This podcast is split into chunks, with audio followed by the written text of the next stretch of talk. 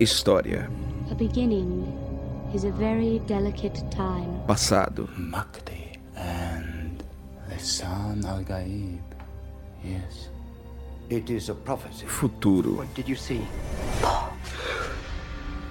There's a crusade coming. Guerras. He who controls the spice controls the universe. Jihad.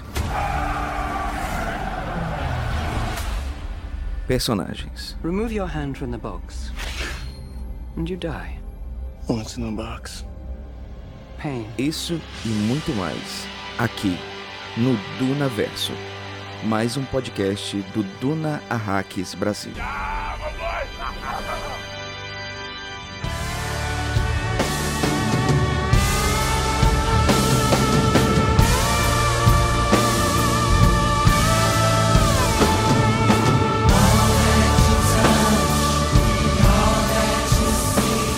E aí, meus queridos e queridas Fremen, aqui quem fala é Bruno Burr e isso é só o começo. Oi, galera, aqui é a Vitória Salido e sejam bem-vindos como água após uma travessia árida. Olá, eu sou Rafael Barbosa e eu ainda quero ver o Gurney fazendo a dancinha.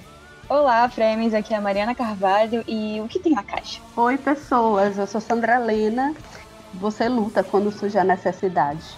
Saudações, Fremen! Aqui Pascoal Naíbe. Bem-vindos ao Dunaverso, o City do fandom de Duna no Brasil. E aí, Bruno, o que é que a gente tem hoje? Meu caro Naib, hoje juntamos um time de fãs de Duna para falar do filme. Finalmente vocês vão saber o que é que essa galera aqui, vão ter opiniões de galera que assistiu o filme, vão ter opiniões de galera que já tá cansada de ler esse livro. Não, brincadeira, a gente nunca cansa de ler Duna. E aí a gente vai trilhar os caminhos de Arrakis para falar desse filme, né, Pascoal? Vamos falar muito, Bruno, e, e vamos também, acho muito importante a gente ter aqui pessoas que não leram o livro, então a gente vai ter opiniões de quem já leu, de quem leu obrigado, depois a gente vai saber mais desses detalhes, e de quem não leu, então vai ser importante isso. Exatamente, galera. Vamos para esse papo legal sobre o filme do Denis Villeneuve após a Secretaria da Princesa Irulan.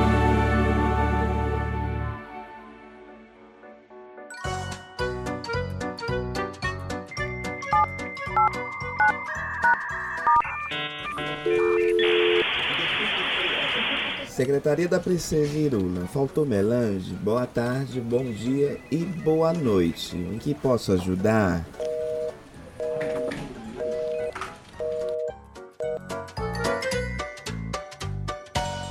Pascoal Naíbe, que semana agitada, Pascoal. Bruno, eu aqui tô. Não consigo parar de pensar nas coisas que eu fiz essa semana, nas coisas que eu vi essa semana e no filme lindo do Denis Villeneuve. Eu vi coisas que as pessoas não acreditariam. Naves de ataque ardendo em chamas nas fronteiras de Orion. Eu vi raios C cintilando na escuridão junto ao portal de Tannhauser. Todos esses momentos vão se perder no tempo. Como lágrimas na chuva. Bruno, estou me tremendo aqui, tendo um colapso. É muita emoção, muita coisa linda ao mesmo tempo. Muita coisa linda, linda, linda. O filme do Denis Villeneuve fez eu chorar no cinema.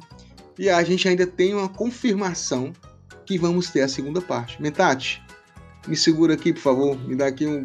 Abanar, me traz o um ventilador. Que não vou aguentar essas. Não vou aguentar essas emoções todas ao mesmo tempo. Realmente estamos vivendo uma semana marcante, porque o filme está tendo bilheteria favorável, mesmo no contexto de pandemia, mesmo no contexto onde o filme em HD vazou na internet pra galera fazer download aí pirata. Mesmo assim, Duna tá tendo uma bilheteria favorável ao redor do mundo e agora, nessa semana, a Legendary Pictures fez o anúncio Duna Parte 2 chegará até nós em outubro de 2023. É uma, é uma, uma confirmação que a gente já estava esperando, mas foi gostoso demais de acompanhar e ver a confirmação de fato, né, Pascoal? Sim, aí 20 de outubro de 2023, Bruno. É o que a gente sempre conversava. A gente vai falar de Duna, né? Já estávamos falando de Duna desde 2020. Chegou agora para o grande público em 2021. As pessoas estão se encantando, estão querendo saber mais. Temos 2022 para trabalhar muito, muito do Cast, muito, muito do Naverso. 2023 no final e ainda vamos ter nessa brincadeirinha aí no meio, nesse intermediário, um seriado que vai abordar é, a Irmandade das Bene Gesserit e o primeiro episódio vai ser dirigido pelo Denis Villeneuve. Falta a confirmação, mas com certeza, com o sucesso do filme, isso agora é só questão de tempo também a gente ter mais essa obra é, derivada desse universo. Então, Bruno, prepara aí que nós vamos conversar, vamos trabalhar muito com a princesa Iron, com a nossa patroa. A beginning is a very delicate time. Tem muita especiaria para ser extraída do solo de Arrakis, né, Pascoal? muito. Graças a Shai Hulud.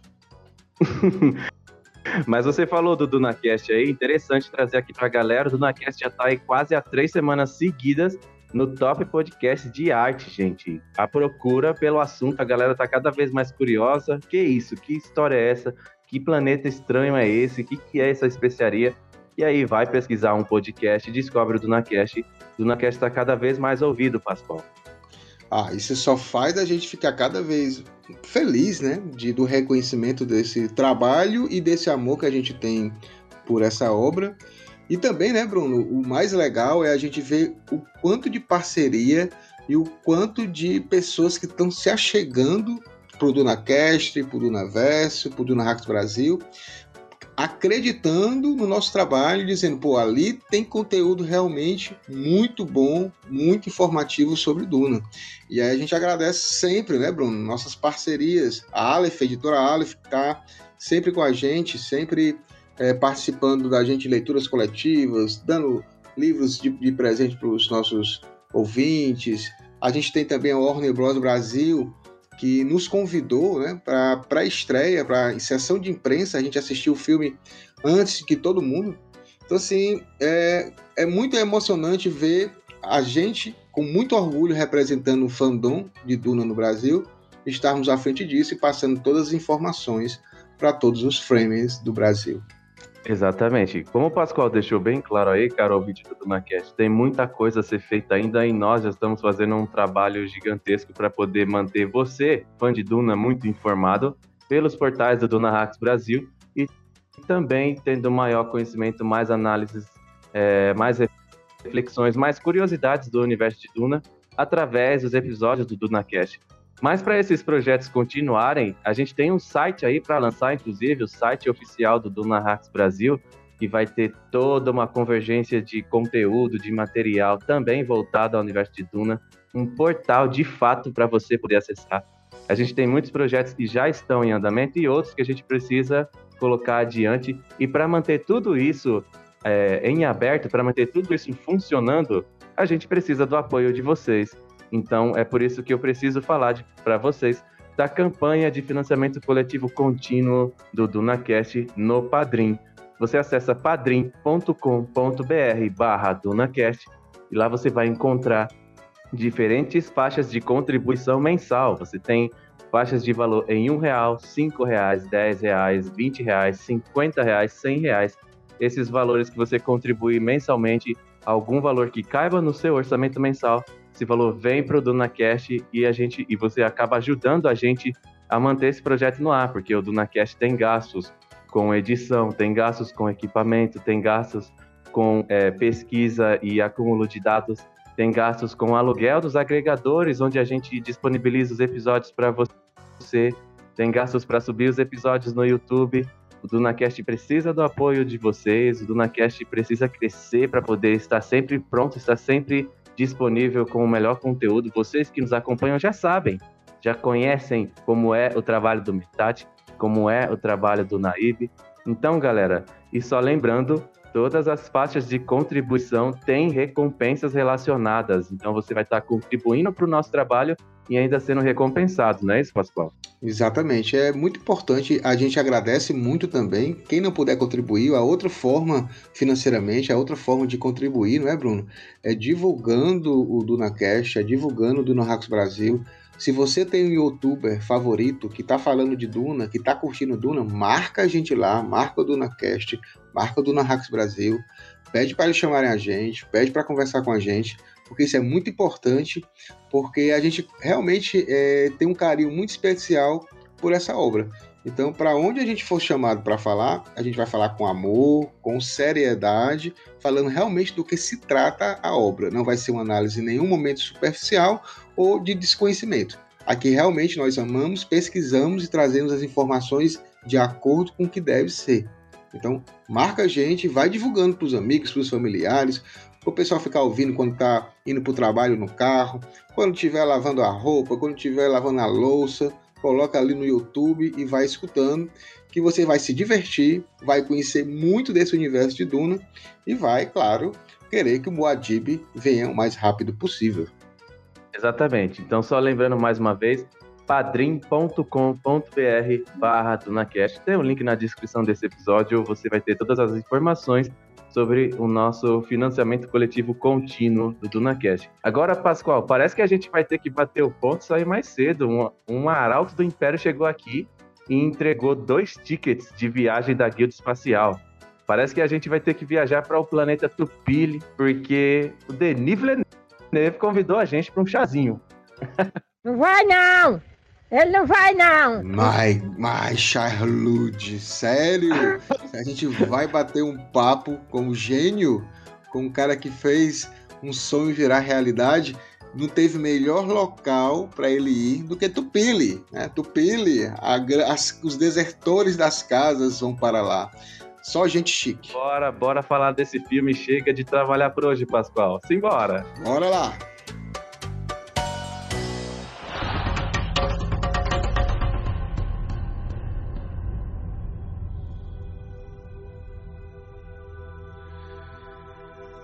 Meu caro Naib, finalmente assistimos esse filme. Finalmente assistimos. E aí eu vou colocar um parêntese antes de começar a enlouquecer e a gritar, usar a voz aqui. Eu, vou, eu não sei se existe essa técnica de grito usando a voz, mas vai ser o que eu vou tentar fazer depois. Mas.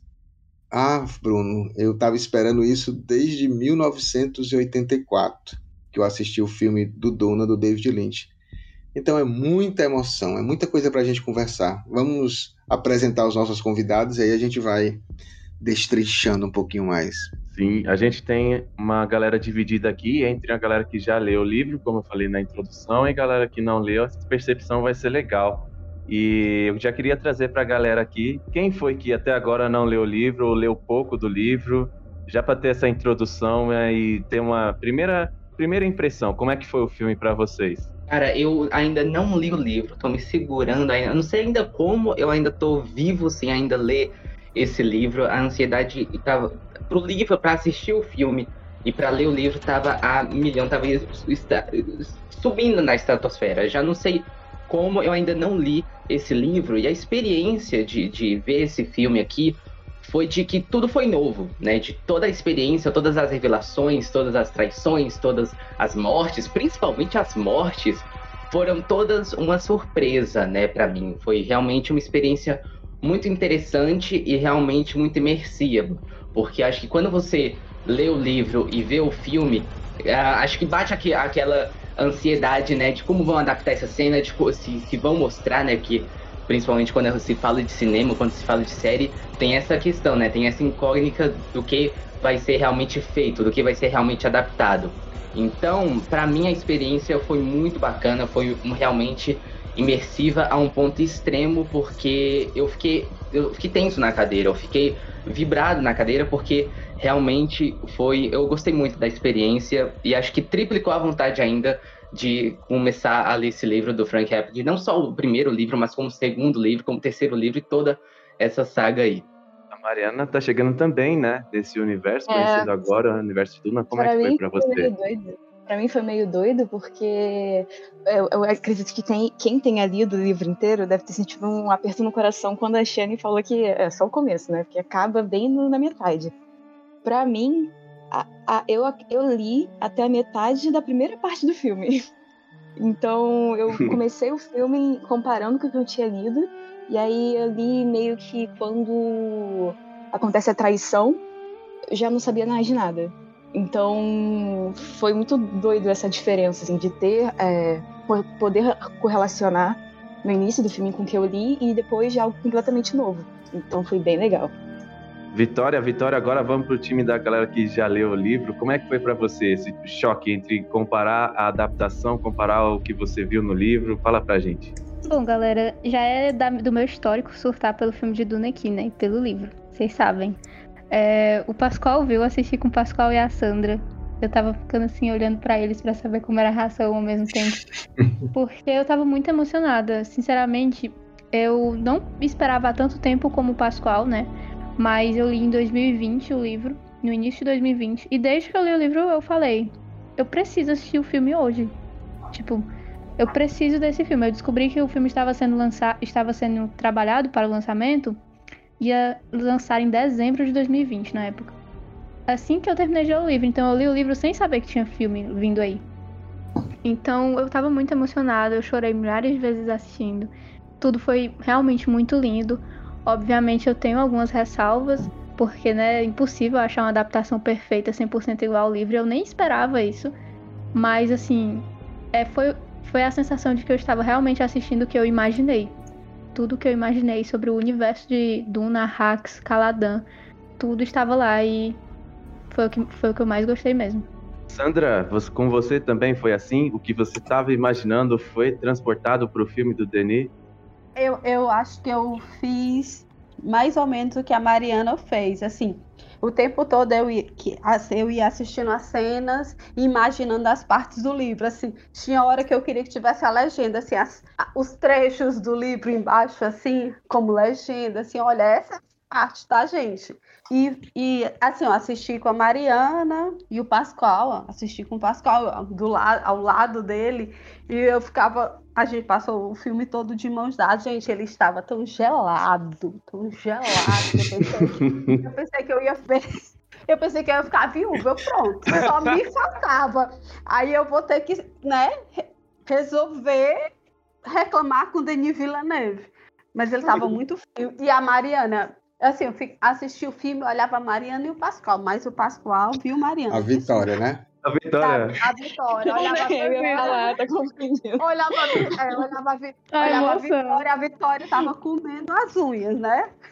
Sim. E o Pascoal nem tava conseguindo respirar, mas eu, o tempo todo que eu li, eu fiquei estabelecendo esse, esse paralelo filme-livro. Eu sei que não, que não é muito legal fazer isso, porque são, são espaços de artes diferentes, assim. Eu sou professora de literatura, né? Então eu, eu entendo que eu tenho dois, duas formas artísticas diferentes, que têm linguagens diferentes e que é muito complicado a gente comparar. Mas é inevitável que a gente faça alguma comparação. E tinha algum, para mim, alguns momentos essa é, essa transcrição essa adaptação foi tão linda, foi tão bonita, que eu vi a frase, assim, eu posso citar uma cena? Claro que pode, pode sim. Ah, tem uma parte que eu acho que é no primeiro livro, que eu, eu acho super impactante, que é uma frase que tem no livro, que diz que o povo se sentiu infectado, né, pelo propósito que ele estava destinado, infectado pelo propósito terrível, alguma coisa mais ou menos assim. E naquela, naquele momento que eles estão na cabana, né, que eles estão, ele e a Jéssica, eu achei que tinha que ter a legenda lá, entendeu? Parte 1, um, tomo 1. Um, é, acho que é Paul sentiu. Tá, achei aqui, até achei no Kindle. Paul sentiu-se infectado por um propósito terrível, porque só, fa só faltou ter essa, essa legenda. Ah, tem umas transcrições que foram muito, muito fabulosas, mas tem algumas coisas que eu não gostei tanto assim, eu acho. eu acho que a experiência de quem não leu é melhor do que a experiência de quem leu. Eu tenho essa impressão também, Sandra. quem vê assim do zero absorve um pouco melhor, eu acho. Não consegue encontrar tantos defeitos quanto a gente. A única vez que eu fiquei chateada foi uma coisa que eu cheguei a ler e não teve tanto. Então, acho que se eu não tivesse lido, não teria sentido. A gente vai falar um pouco sobre isso também, é, por conta da reverberação que está rolando na internet. Pessoas que assistiram e que não têm o conhecimento do prévio do livro, né? Mas agora eu pergunto pro Pascoal. Pascoal, enquanto você estava assistindo, você fazia a comparação é, direta do filme com o livro? Você fazia a associação com o filme do David Lynch ou você desligou de David Lynch livro e focou só no filme? Como é que foi para você nesse sentido? Eu desliguei do filme do Lynch. Em nenhum momento eu, eu, eu, pensei do filme do Lynch, mas eu não consegui desligar do livro. Então, assim, no começo, é, a gente ficava querendo, tentando acompanhar o mesmo ritmo do livro, né? Para ver se acontecia as mesmas coisas que estavam lá no livro, se a gente ia ter os mesmos detalhes. E aí, Bruno, né? Você sabe muito bem que a gente fica como a gente está conversando com todos os fãs de Duna, ao mesmo tempo que eu estava muito ansioso, eu também estava nervoso e preocupado se o fandom ia gostar, né? Em primeiro lugar, se todos que nos ouvem iriam curtir, iriam é, comprar essa. essa uma, é uma nova versão, uma versão visual do, do universo de Duna. E se as pessoas que não conhecem nada iriam entender. Né? Porque em determinado momento eu fiquei com dois medos. Eu sei que o medo é o assassino da mente, mas eu fiquei com dois receios. O primeiro era, bem, eles não vão entender nada. E o segundo receio era, bem, eles vão entender, mas não está sendo explicado o que se deve explicar. Então, eu acho que também teve muito isso de, é, às vezes, querer subestimar o público que nunca, nunca tinha lido o livro. Então, é, porque o, o, quando a gente vai conversando o, e a gente vai percebendo com, com, as pessoas que vão assistindo e que vão comentando, que o filme ele é autoexplicativo. Ele consegue, sim, é, mostrar um mundo, um universo totalmente diferente e bem detalhado. Ele consegue, a gente vai falar isso né, mais na frente, ele, mas ele detalha bem cada casa, ele detalha uma trama. E as pessoas conseguem entrar nessa jornada desse jovem Paul Atreides, que para mim foi uma grande surpresa, me perdoe a galera que curte o Timothée Chalamet. Eu, eu sou, eu acreditava sempre na Zendaya, para mim, é, ela teve uma participação muito pequena, mas não se preocupe que ela vai ter muita participação no segundo.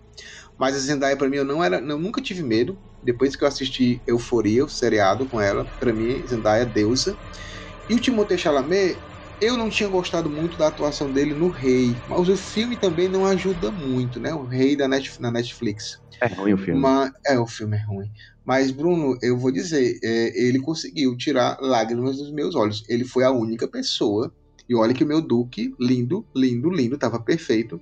Mas o Paul, nessa cena que a Sandra acabou de descrever, eu chorei com o Paul, com o desespero dele, com a agonia dele. E foi muito marcante para mim essa, essa situação. E, e é, é, bom a gente falar, né, Bruno? Assim, a gente já tá na metade, mas que a gente vai ter, vamos falar, vai ter spoilers, tá, pessoal?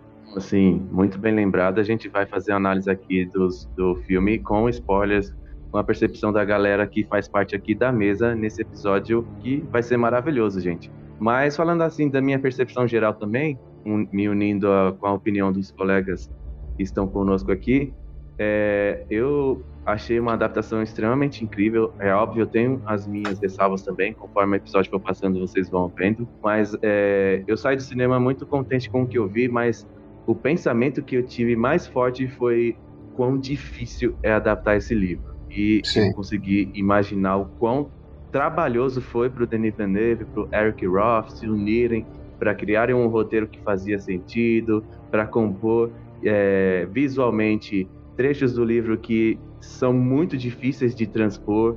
Como a Sandra falou, são linguagens diferentes, então eu consegui analisar durante o filme inteiro, eu não consegui desligar do livro.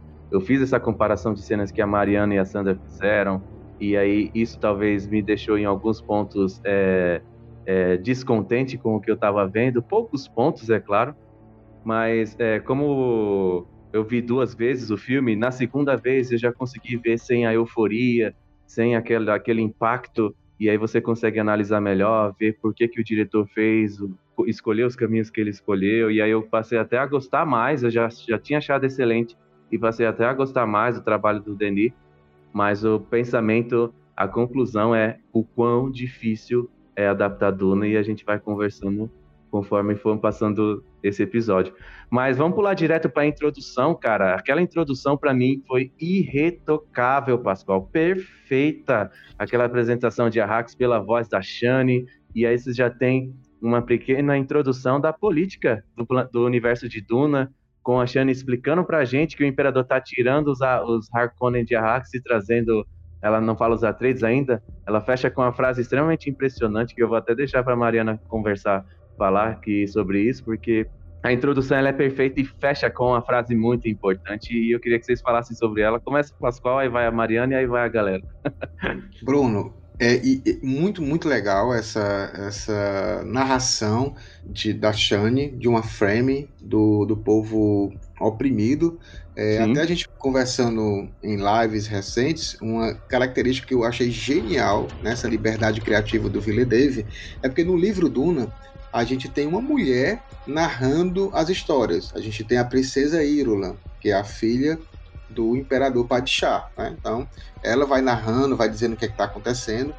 E no filme de 1984, né, do David Lynch, o filme também começa com uma mulher explicando a situação daquele momento, que é a representação da princesa Írula. A beginning is a very delicate time. Know then that it is the year 10,191. The known universe is ruled by the Padishah Emperor Shaddam IV, my father. Mas o Villeneuve, ele quer mostrar que o filme tem uma, uma outra vibe, uma outra crítica. Então, em vez de começar pela mulher, a princesa, que está lá no status quo, que está lá no poder, lá em cima, que quer contar a história do jeito que ela acha que é, ele deu a voz para a mulher que estava sofrendo a opressão. Ele deu a voz para o povo que estava sendo explorado.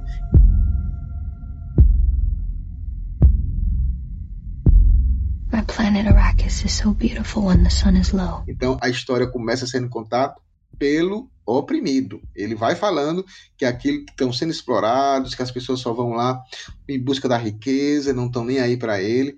Então eu acho que o Villeneuve foi genial, ele colocou é, essa questão e mostra bem qual é o objetivo dele ao fazer esse filme e e o que vai ter de novidades e o que vai ter de questionamentos, porque, inclusive, é, como é um, um filme introdutório para a apresentação do universo, e a gente vê muito isso no próprio livro, é, quando vier essa segunda parte, as questões políticas, ecológicas e religiosas vão estar presentes assim de forma maciça. Excelentes questionamentos para a gente começar a perceber realmente o que é Duna. Vocês tiveram apenas um tira-gosto. Sim. Com certeza. Não, isso que você falou da diferença da visão do nobre para a história, passando para a visão da oprimida, do povo oprimido da história, é o que dá o tom dessa introdução que é frenética, porque está apresentando a política, está apresentando o, o viés de colonialista que existe em Arrax, está apresentando quem está sofrendo, está apresentando a especiaria, que é o principal elemento narrativo dessa história toda, e é uma é, um, é, é como é frenético, não tem outra palavra, né, Mariana? Pois é, eu assino embaixo tudo que o Pascoal acabou de falar, porque, assim, todo respeito a, aos fãs, por favor, não me matem. Mas eu acho que o Villeneuve conseguiu expandir a própria obra do Frank Herbert, sabe? Dando essa visão a partir do ponto da Shane. Eu fiquei fazendo esse exercício mental, sabe? E se ele tivesse escrito a partir do ponto dela? Como é que seria essa história? E eu acho que acaba interagindo muito. Eu acho que é melhor, eu acho que são interações diferentes, né? Com a própria questão do Paul, né? Os, é, os questionamentos do Paul, né? Porque eu acho que quando você tem a visão, primeiramente da Shane, essa mudança dele, acho que se torna. dá um toque diferente, sabe? Essa visão. Sim. De uma coisa, de uma nobreza e vendo do lado do Fremen, sabe? Olhar o Paul a partir dessa, dessa visão, para mim foi um pouco diferente. Eu achei que talvez um pouquinho mais interessante. Não, e é chocante, né? Você vê ela terminando a introdução, ela falando, né? É, agora os Harkonnen foram embora, quem vão ser os nossos próximos opressores? É muito importante Exato. essa frase, né? É. Eu acho, eu acho, oi gente, eu acho muito inter... eu acho muito fabuloso porque ela abre para a gente, para criar no espectador a ideia de que os Atreides seriam os opressores, mas ao mesmo tempo eles estão esperando um prometido, né? Quando eles chegam, eles Exato. e aí fica essa dicotomia. E aí a pessoa que oprime é a pessoa que salva também, né? Quem provoca dor também pode pode trazer felicidade. Como é que como é que isso vai acontecer? né? Porque ao mesmo tempo, quando ele chega, eles têm essa expectativa de que ele é o Messias, né? Mas ela já tinha denunciado antes que eles estavam esperando um novo momento de opressão, né? Um novo, um novo opressor. É. Você fica com o coração angustiado aí como é que isso vai se desenvolver, como é que isso vai ser explicado. Sim. Eu senti muito nisso nessa, nessa que você está falando, porque quando você faz como o filme do David Lynch, e aqui, eu, gente, eu não vou nem ficar fazendo comparações, porque é até injusto fazer as comparações, mas é muito tudo tudo muito dividido, tudo muito bem localizado no filme do David Lynch, os heróis e os vilões. E aqui você vê que a proposta é totalmente diferente, porque ela vai partir para analisar de fato o que, que o livro diz, né? E no livro não tem essa divisão exata de heróis e. E aí quando isso é trazido para o filme, acontece o que a Sandra está falando, bagunça as percepções. E aí, o Salvador pode ser o opressor também? Como é que é? E eu vejo que nessa fala da Shane, quem vão ser os nossos próprios opressores, é a Shane falando, mas é o Denis, na verdade. É a, o Denis está usando a boca da Shane para trazer a sua reflexão, porque conforme a gente vai acompanhando as entrevistas dele desde antes do lançamento do filme, você vê que o Denis vai trazer uma visão de construção de personagem do Atreides que vai ser totalmente contra a ideia do maniqueísmo e de elevar a visão dos Atreides ou do Atreides ao posto de virtuosidade, ao posto de moral e ética totalmente heróicas. Né? A gente tem pequenas cenas onde o Denis já deixa a, a deixa, né? já deixa claro que futuramente o que vai acontecer, né, o propósito terrível, e aí é, é, muito interessante ver o respeito à obra, né? Porque o Frank Herbert faz isso no livro e eu ainda não tinha tido essa noção no, como uma interpretação de Paul Atreides e é por isso que o Timothée Chalamet acabou se tornando um Paul Atreides, na minha visão, assim, perfeito para essa nova, digamos, entre aspas, nova visão, né, do personagem. Mas e aí, Rafael? Sobre esse lance da introdução, foi um momento assim que deve ter te segurado na, na cadeira, né? Você deve ter colado na cadeira com essa introdução. Total, eu acho que o trabalho do Denis de realmente de imersão nesse universo, né? Porque Duna é uma obra muito complexa, né? É um universo muito grande, é um livro que tem muitas coisas para se você explorar, igual vocês disseram. E essa introdução, esse, né, a gente tem no cinema 15 minutos é, principais que são essenciais, né? Que é justamente de você emergir naquele universo de qualquer filme. Então, os 15 minutos são os mais importantes. E eu acho que os 15 minutos, acho que até 5 minutos iniciais desse filme aqui já te transporta total. Né? A primeira cena que você tem aqui é basicamente uma cena de quase um minuto, só da areia, só de Arrakis. Parado, simplesmente. É você entrando naquele universo ali, é você realmente falando, ok, esse universo é totalmente novo. Você ali, toda aquela aquela aquela aquela imersão, né, tanto em Arrakis na história, né, tanto da Shane quanto dos prêmios, mas como também a imersão que você tem em Caladan, né, dos Atreides, tudo mais, de todo a, religião, o conceito de tudo ali, a religião, a economia, a política daquilo tudo.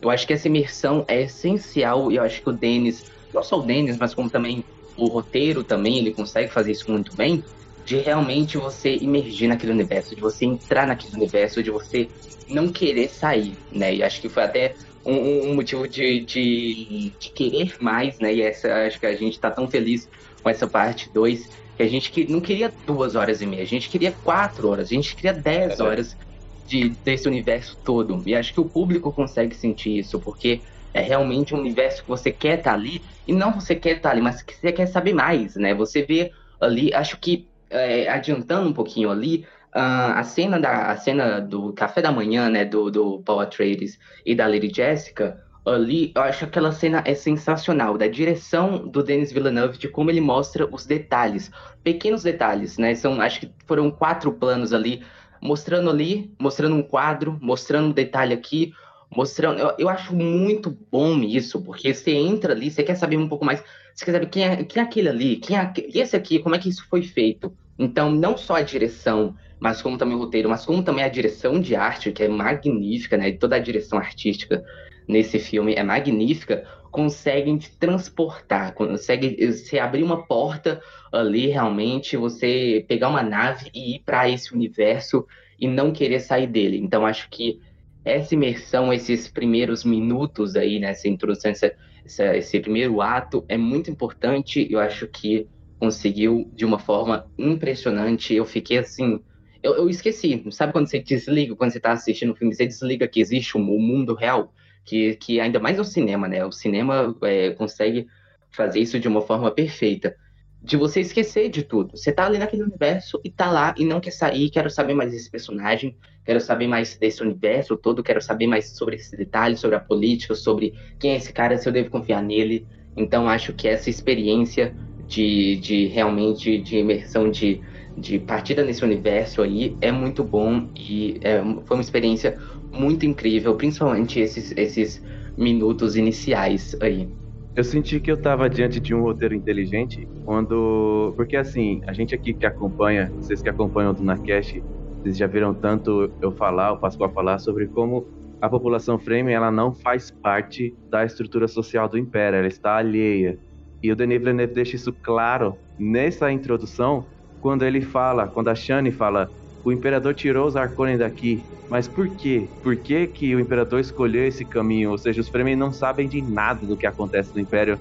O Império não está preocupado com a opinião dos Fremen. Eles trocam quem vai governar Arrakis e isso independe da opinião do povo nativo do planeta Arrakis. E é interessante demais ver como os Fremen, a visão dos Fremen nesse sentido também, né, Vitória?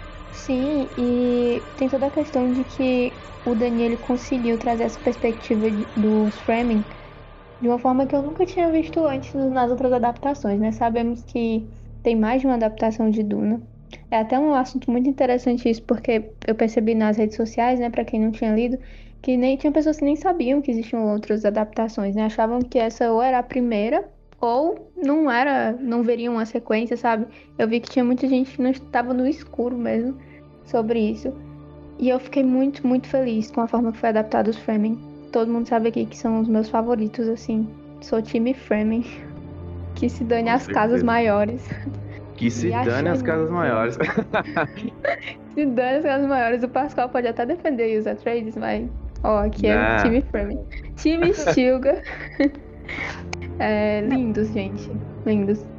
E é, eu achei muito bonito como eles são apresentados, porque bem no começo eles são apresentados já como muito poderosos, né? Assim, as primeiras cenas são cenas de depois da descrição da, da Shani, da Shani e, e a, a, paisagem deslumbrante, meu Deus, que, que cenário lindo. Verdade. É, e aí você tem aquelas batalhas, aquelas, aquele poder todo sendo mostrado de uma forma muito rude. Né? Nossa, incrível demais. Aquele frame saindo debaixo da areia, né? É, Exato. Eles, eles levantam da areia assim. Nossa! Você... E já levanta, e já levanta com a peixeira na mão, né, Sandra? É, nossa, nossa eu falei da cadeira nessa cena. Também. É, você fica assim, Jesus, o que é isso? É fabuloso. Sim, e a música do Hans Zimmer? Sim. Você Cara, imagina todos os heróis numa pessoa só, entendeu? É, essa parte, né, Pascoal? Você que gostou da, da trilha do Hans Zimmer, essa parte da introdução, essa música, ela é perfeita, porque assim, ela tem aquele toque de batalha, tem aquelas aquelas batucadas fortes, e aí você tem um instrumento de sopro que é bem, bem tempestivo, e aí a música termina com um som que parece até alienígena, que se tá, parece que você está sendo transportado de fato para um outro mundo, tipo quando a Shani fala quem serão nossos opressores, está tocando uma música que é serena, mas é completamente alheia a qualquer tipo de som que a gente já, que a gente já ouviu, né? É, me surpreendeu por demais, assim. Eu até converso com o Bruno. O Bruno ele é muito mais fã do que eu de ouvir trilhas sonoras, né? De, de curtir. Ele já ouviu uma centena de vezes do, do Interestelar. e ele também é muito fã do, do Hans Zimmer, mas Tô eu contigo, não. Bruno. Pronto, eu- não sou esse cara que fica ouvindo muito trilha sonora. Eu acho legal, claro, faz parte do, do filme, é algo que realmente em determinados momentos é muito importante, mas eu não sou o cara que vai ouvir, né? Então, tanto, tanto que a trilha sonora, ela saiu antes, o Hans Zimmer liberou, né? Quem Sim. quisesse ouvir, o Bruno já, já tinha ouvido várias vezes. Eu preferi não, porque eu queria ter essa, essa surpresa, né? E aí eu fui é, completamente fisgado. Eu fiquei assim. Um estranhamento, mas um estranhamento no sentido de dizer, poxa, que coisa original, de algo original, de algo que, que muito provavelmente está é, inovando na indústria cinematográfica, né? O que o Hans Zimmer fez nesse filme Duna. E eu ficava é, praticamente assim colado assim na, na cadeira do cinema e, estava lá com a música. Quando, olha, eu já li o livro mais de 20 vezes. Então, eu sabia o que, que ia acontecer em cada uma das cenas. Claro, já tinha lido o livro. É, mas eu ficava numa, numa ansiedade, num nervosismo. A cena mais é, característica que passou no trailer, que é quando o Charlud, o verme da areia, ele chega para engolir a, a colheitadeira né, dos Atreides, e que tá lá o Duque e o Paul, eu fiquei nervoso. né, de corre, corre, mandando correr, né? Já sabia de tudo, mas corre, porque, e, a música ia junto. E só para também falar, Bruno, que também me, me marcou muito a questão do tu falou inicialmente da, da Shani é, falando, a fala da, da, da mulher, né, no início do filme, mas antes dela falar, Bruno, teve, no, teve uma frase, né, que eu já comentei, que essa frase é, e, e a forma como é falada, e aí depois até o Bruno comentou, que ele assistiu uma segunda vez, que é, é- ela, ela é falada, né, proferida na realidade, por um sacerdote sardauca, né, por um sacerdote Sim. do imperador, que é um, é um, um, um som metálico é, é, violento, né, que ele fala, né, sonhos são mensagens da profundeza.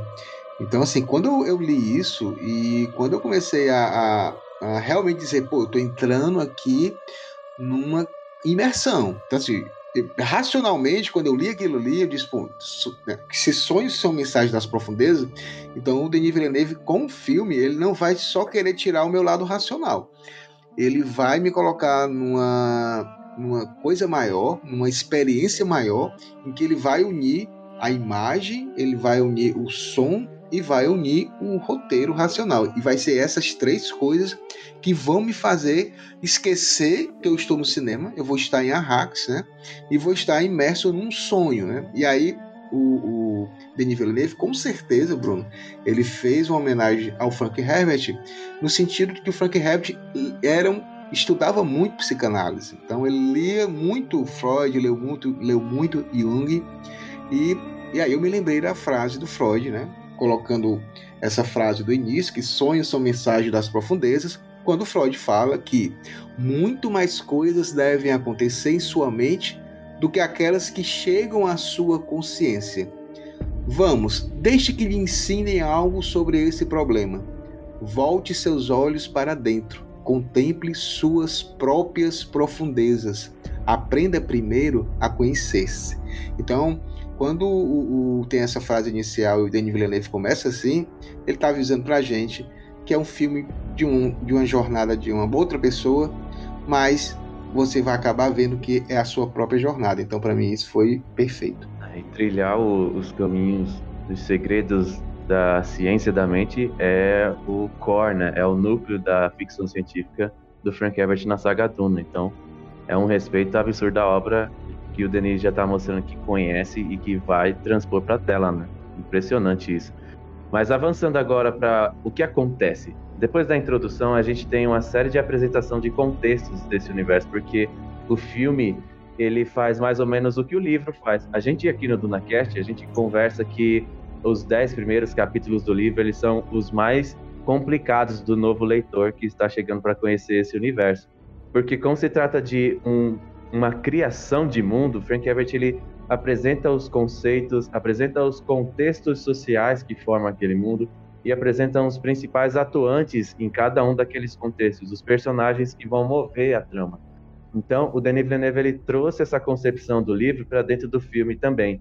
E achei muito interessante isso, porque basicamente a gente tem a trama acontecendo em dois planetas, planeta Caladan, que é o planeta sede da Casa Atreides, e o planeta Arrakis, que é onde está a especiaria, que é onde está o recurso natural mais valioso do Império, né? E é onde as coisas acontecem, as coisas importantes acontecem de fato. Mas eu gostei muito como o Denis deu uma, deu uma desenvolvida legal no, na narrativa enquanto em Caladan. Ele não teve pressa de abandonar o planeta natal dos Atreides para poder chegar logo em Arrakis. E ele usa esse tempo de tela, é, em torno de 40 minutos até, ele traz isso para desenvolver o máximo que ele pode da maneira mais dinâmica possível. E ficou faltando coisa ainda tão complexo que é adaptar esse livro. Então ele faz o possível para desenvolver o que é especiaria, ele faz o possível para desenvolver o que são as grandes casas, como é que é minimamente a política envolvendo Lentes Raad e o imperador. Ele desenvolve por que, que a especiaria é importante para os Fremen, para a guilda espacial. Ele dá uma série de pequenas explicações, ao mesmo tempo que ele está desenvolvendo Paul, Lady Jéssica, a Irmandade Bene Gesserit, os núcleos principais que vão mover a trama para frente. E eu senti que ele fez isso de uma maneira muito inteligente. Ele parecia um maestro, na verdade. Villeneuve parecia um maestro orquestrando como cada coisa deveria aparecer, cada tomando seu tempo de tela, o, o peso dramático da mudança dos Atreides de Caladan para Hax, e tudo isso, óbvio, com um contorno artístico gigantesco de muita fotografia, de uma trilha sonora muito interessante. E aí ele dá um desenvolvimento inicial que se você tiver paciência para assistir, a gente vai falar disso daqui a pouco, o espectador que vai assistir Duna, ele tem que ir preparado para ver um desenvolvimento de história, ele não vai ver uma frenética. O Denis está te entregando um filme que introduz você calmamente a esse novo e completamente estranho universo. Eu queria que vocês falassem um pouco sobre isso. Começar com a Vitória, com a Sayadina. Como é que foi essa primeira parte para você, Vitória, dos Atreides em Caladan ainda, não falemos de Arrax. É, então, eu gostei muito de ver em Caladan porque começou diferente do livro. Então, é que nem quando o Pascoal diz que a gente que já leu o livro, a gente já sabe o que vai acontecer. Então, quando já começa um pouco diferente, é uma surpresa pra gente, né? E eu assisti recentemente também pela segunda vez, só que dessa vez com a minha mãe, que tinha lido, começado a ler Duna, né? E não continuou por achar o começo um pouco difícil, ela não conseguiu continuar lendo o livro. E ela já gostou mais desse começo do filme, sabe? Porque é realmente mais explicativo. Não começa assim, de certa forma entrega as informações na sua cara. Ah, aqui é Caladan, aqui é aqui é tal, tal e tá aparecendo esse desafio para essa família. Mas da mesma forma, é um pouco mais sensível assim, vendo vendo isso para as pessoas perceberem a, a o que está acontecendo, sabe? O desdobramento das situações. Então, eu amei muito a forma que ele escolheu trazer o começo do filme. Fora que, né, gente, Caladan tá perfeito. Tá lindo. Ah. Você fica, eu queria morar aqui, eu entendo a dor de sair daí. e é só é isso mesmo que eu mais senti, né? Eu senti uma facilidade melhor de entender o que estava acontecendo no filme do que a primeira vez que eu li o livro, né? Primeira vez eu senti mais dificuldade de entender o, a ambientação. Meu Deus, que lugar é esse? está acontecendo, é mas é, verdade. é mais top. É verdade. Mariana, como foi para você essa primeira parte dos, dos Atreides em Caladan e fala pra gente a sua percepção, como é que foi sentir o teste do Gonjabar, deve ter sido uma cena marcante para você, né? Aham. Uhum. É, eu achei essa comparação com ele, com o Villeneuve, dando uma de maestro, muito boa, porque você para pra pensar, o jeito como ele fez essa mudança de modo meio. É, não é delicada a palavra, meio compa é, ele juntou muito a trilha com as cenas, sabe? Para criar essa ambientação. E me é, fazendo essa comparação lembra muito uma, uma ópera mesmo, né? O jeito como é feita as mudanças de cenário e a imersão dentro do, da história. E outra coisa que eu concordo, né, que a Sandra mesmo falou antes, que tiveram algumas cenas que eu vi, assim, a transcrição do livro embaixo, sabe? Que foi, por exemplo, quando o Gurney falou, né, pro Paul, é, não treine de costas para a porta, né? Que é quando ele fala, não, não sente de costas para a porta. Então, é, essas coisinhas, assim, essas minúcias, eu achei muito legal do Villeneuve ter colocado. Agora, também falando sobre personagens e sobre essa primeira parte, né, em Caladan, é, a cena do Gonjabá, eu também me lembro que quando eu li, é, uma das coisas que mais me deixou tensa foi a Jéssica de costas para a porta esperando o Paul sair daquele lugar. E ele ter colocado ela falando da litania enquanto esperava, e aquele, isso que fez, nossa, eu, eu grudei na cadeira. Então, foi Medo, né? marcou. Sim, com a trilha sonora, gente, eu fiquei muito. eu fiquei emocionada, mas não sei porquê, não sei dizer. eu acho que é, foi a primeira experiência minha com o IMAX, então, assim, mexeu muito comigo essa cena da Jéssica. São as, são as profundezas do inconsciente se manifestando. Aí, ó, Freud. Quando tu saiu do cinema, Mariana, tu falou que esse era um filme sensorial. Ai. Eu acho que é isso, né? Sim. Eu fiquei que nem o pica-pau, o ursinho do pica-pau. Eu não sabia pra onde ir. e assim, gente, se alguém me viu lá na, na, na sessão do Rio de Janeiro, eu não falei com você, não foi por mitidez nem nada disso. É que eu estava sem noção, não sabia nem onde eu tava. Entendeu? Atordoada, com tanta coisa É, eu bonita. tava atordoada. Eu liguei pro Bruno na mesma hora, assim, cara, como é que você conseguiu falar com um ser humano depois que acabou esse filme? Porque eu não conseguia. É, é a disciplina mental que me ajuda. Sandra, fala das Bene Gesserit, da apresentação das Bene Gesserit da voz. Você gostou dos da voz? You dismissed my mother in her own house. Come here. Kneel. How dare you use the voice on me? Eu amei, eu, eu sou apaixonada pela palavra. Quando eu li o livro, o tempo todo eu fiz a relação. Tem um poeta cearense chamado Horácio Dídimo. Quem não conhece, leia. Gente, ele é lindo, ele é um lo- era, né? Infelizmente faleceu. Um lorde, e ele tem um livro chamado A Palavra e a Palavra. E aí tem várias relações, porque ele faz muito esse jogo do poder que a palavra tem. Tudo se constrói a partir da palavra. Né? E aí o jeito que ela. Não, aquelas mulheres são la- lacradoras demais, assim.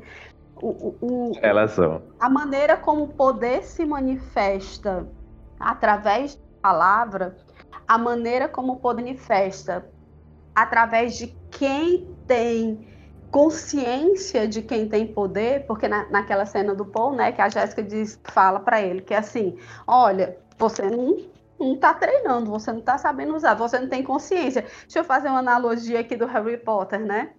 Que a, a Bellatrix, né, que é a, a personagem, uma das vilãs, ela fala pro Harry que você só consegue usar o Cruciatus, que é um feitiço de tortura, se você estiver imbuído desse desejo, se você tiver pleno de desejo de tortura. Eu acho que é, é mais ou menos, acho que a, a J.K. Rowling copiou lá do Frank Herbert. Você tem que estar possuído desse desejo de poder, dessa consciência de poder para ser capaz de, de manipular o outro. Eu acho isso fantástico.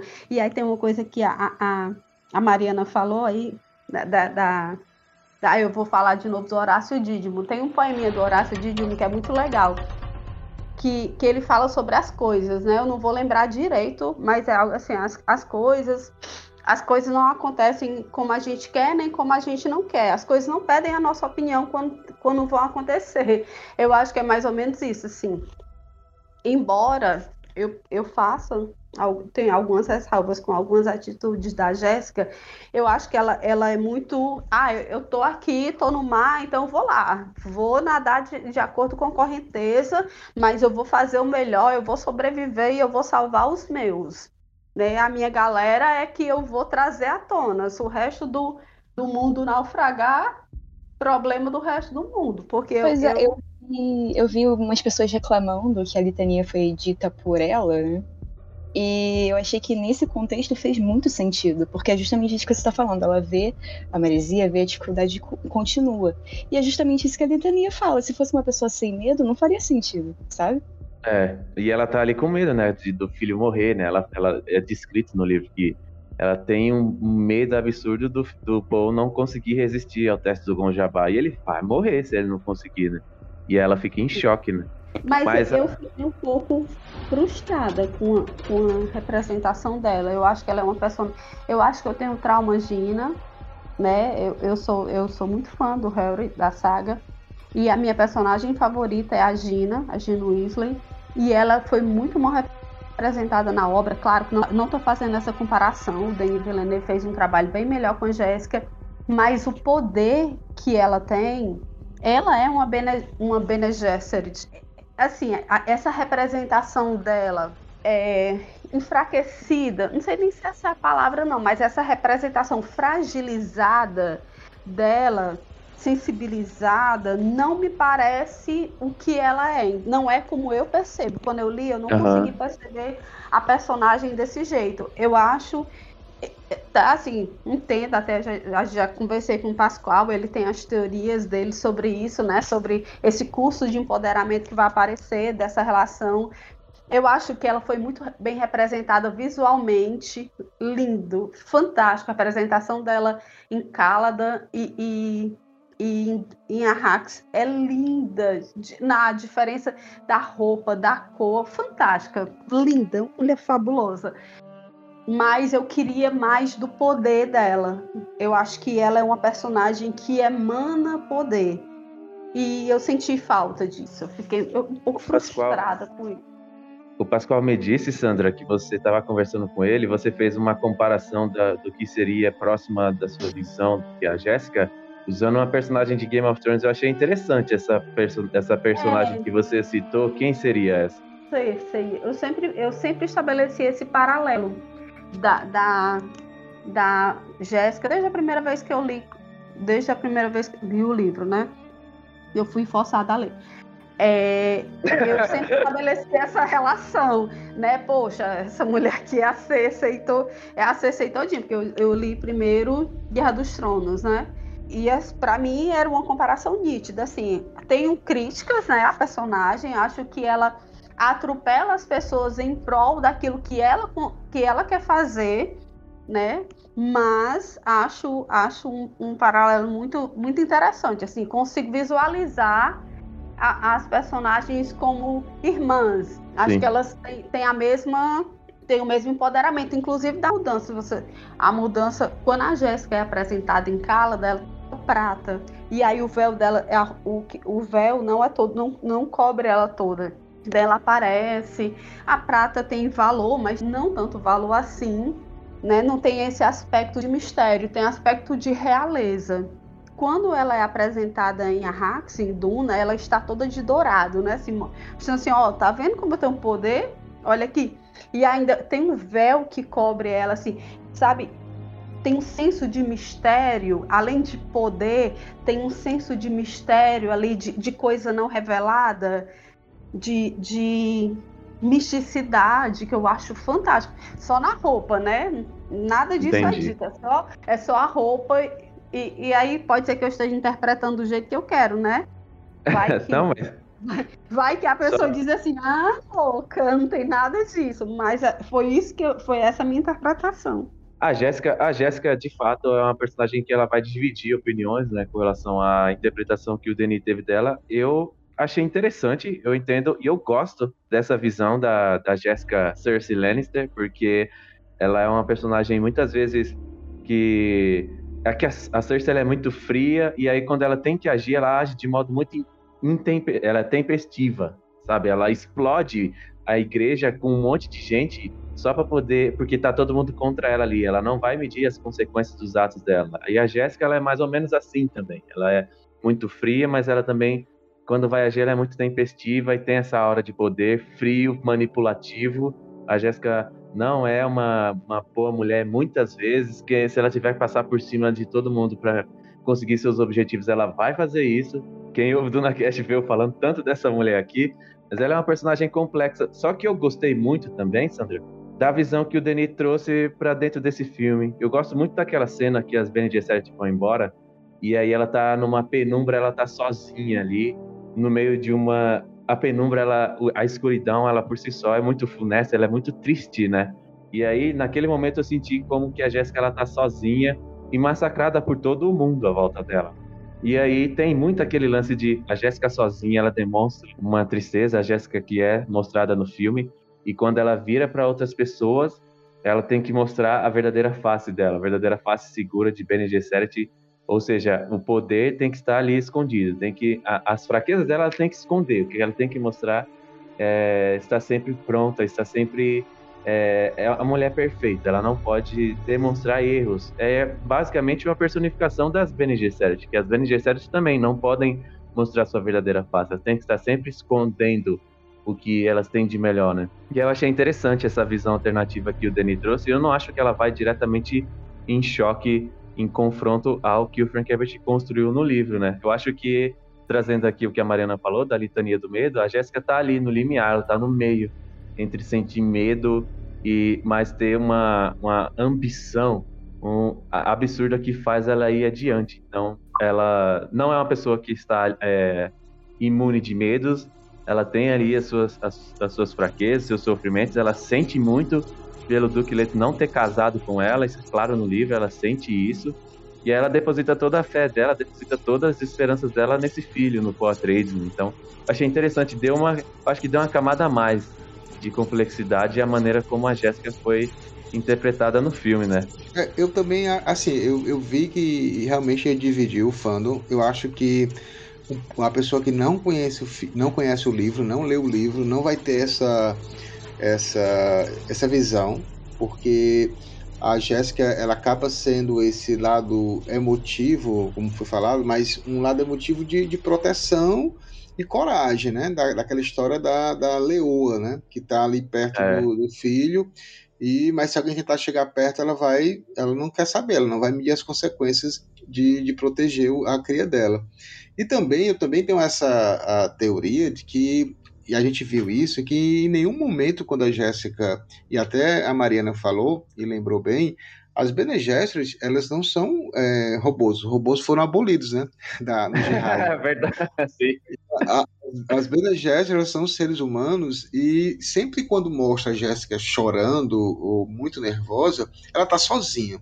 E aí ela começa a citar a litânia contra o medo, que é importante porque vai mostrar que isso aqui é tipo como fosse um mantra, né? E as pessoas começam a perceber que isso é, fe é feito, é falado várias vezes, e ela assume aquele, aquela pose de, de lady e vai para cima do, do que for o perigo. E lembrando, né, para quem acha que talvez a Jéssica não seja tão emotiva, no livro, capítulo 3, quando Jéssica está conversando com a reverenda madre, a Jéssica está praticamente ao choro, é, porque a reverenda madre foi a, a, mentora dela, treinou a Jéssica, então em determinados momentos ela sabe todas as fraquezas da Jéssica, sabe usar as palavras para poder a Jéssica ficar é, muito emotiva, muito balançada, mas nessas, nesse capítulo, no final do livro, a Reverenda Madre, ao se despedir de Lady Jéssica, no livro, tá, pessoal? No livro, a Reverenda Madre sai chorando. Sim. Então, assim, emoção. Então, tem isso, claro que a gente é, não vê com tanta percepção porque você está lendo, você está dentro do pensamento dela lá no livro, né? Ela não está demonstrando isso, mas quem está fora vendo vai perceber aquilo ali. Só que ela, claro, mantém a pose. Sozinha é que ela solta um pouquinho esse, esse sentimento, porque senão vai sufocar, né? Então tem que soltar e depois controlar. Tem que enfrentar esse sentimento, aí com a litânia é exatamente isso, enfrentou, não é deixar de lado, é enfrentar e depois deixar isso de lado. E no capítulo 22, né, Pascoal, o Paul o tempo todo ele vira para ela e fala: "Eu deveria sentir tristeza pela morte do meu pai, porque ela tá lá chorando" e ele não consegue, né? No capítulo 22 ela tá extremamente emotiva também, assim como no filme ela chora a noite toda, Bruno, na, na em relação ao, ao, Duque, né? A morte do Duque. É. é. De novo, um pouco essa divisão de quem leu tudo e quem não, porque eu conheço, é por isso que eu fiquei um pouco assustada quando eu vi que teve pessoa que não gostou,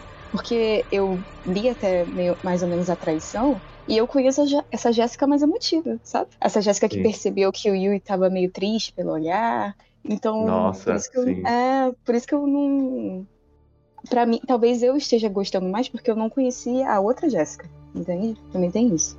Mas só deixando claro, essa Jéssica que a Sandra trouxe, a Jéssica Cersei Lannister, existe. Essa Jéssica é real. E quando essa Jéssica mostra as garras, meu amigo, sai de perto. é, eu tive a impressão que a Jéssica representada agora tá muito mais para a princesa Írula do que para Jéssica. Foi a impressão. Eu imagino a princesa Írula daquele jeito. Ela também é uma Bene Gesserit, mas, como diz a reverenda madre, ela é um chorona. Como é? Megera chorona. Ela é uma megera chorona. Esse... Coitada. Mas é horrível isso. Corta. A Jé... Não, vai ficar. Vai cortar nada não. Tá ótimo. Aconteceu a Mas- mesma. Posso falar? Mas, é. Mas, a, a, a- mas assim, a, a, a Jéssica tem, ela é, muito, ela é muito apaixonada pelo Leto e ela é muito defensora do filho dela, inclusive faz coisas absurdas em prol disso, né? Muitas das coisas absurdas que ela faz é, é, é- é- não sei se em prol do Paul ou em prol dela mesma, daquilo que ela É deseja. dela. Mas, mas, assim, muito pelo que ela acha que ele Começou. deve ser. É, muito, muito pelo que ela acha que ele deve ser, né? Se ela acha que Sim. ele deve ser por ele ou por ela, eu acho que aí é que fica aberto. Por isso que a literatura é fantástica, né? Porque o, o Frank Herbert escreveu o livro, mas cada pessoa que está lendo tem a sua própria interpretação a partir de suas próprias experiências, né? Leitura é, Sim. co, é, é, co, é coautoria.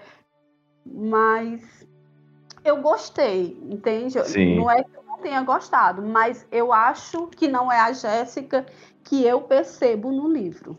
Não sei se é assim- eu penso como um todo, mas não é a Jéssica que eu percebo no livro. Me frustrou um pouco.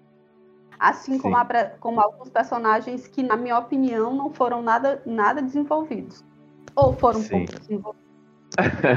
Bom, é, eu acho que, para fechar esse assunto de- da, da Jéssica, né? Eu tinha uma percepção antes de assistir ao filme que é assim: existe a Irmandade Bene Gesserit, mas se a Jéssica pudesse, ela ia criar a Irmandade Jéssica, porque ela é assim, ela quer ser o centro das atenções. E eu não acho que a visão que o Denis trouxe dela pro filme é, apagou essa visão que eu já tinha dela antes. Ela deu uma camada a mais para o personagem, né?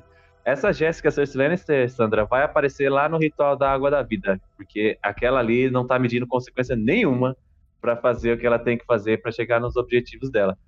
Mas falando de um outro aspecto dessa introdução, eu queria saber do Rafael se ele gritou Atreides, Atreides junto com a tropa dos Atreides. Queria que você falasse um pouco como é que foi para você essa representação ali do ideal. Você achou que foi, ficou legal a representação dos ideais Atreides nessa cena, na cena que o Duke tá conversando com o povo no cemitério Atreides? O que, que você achou?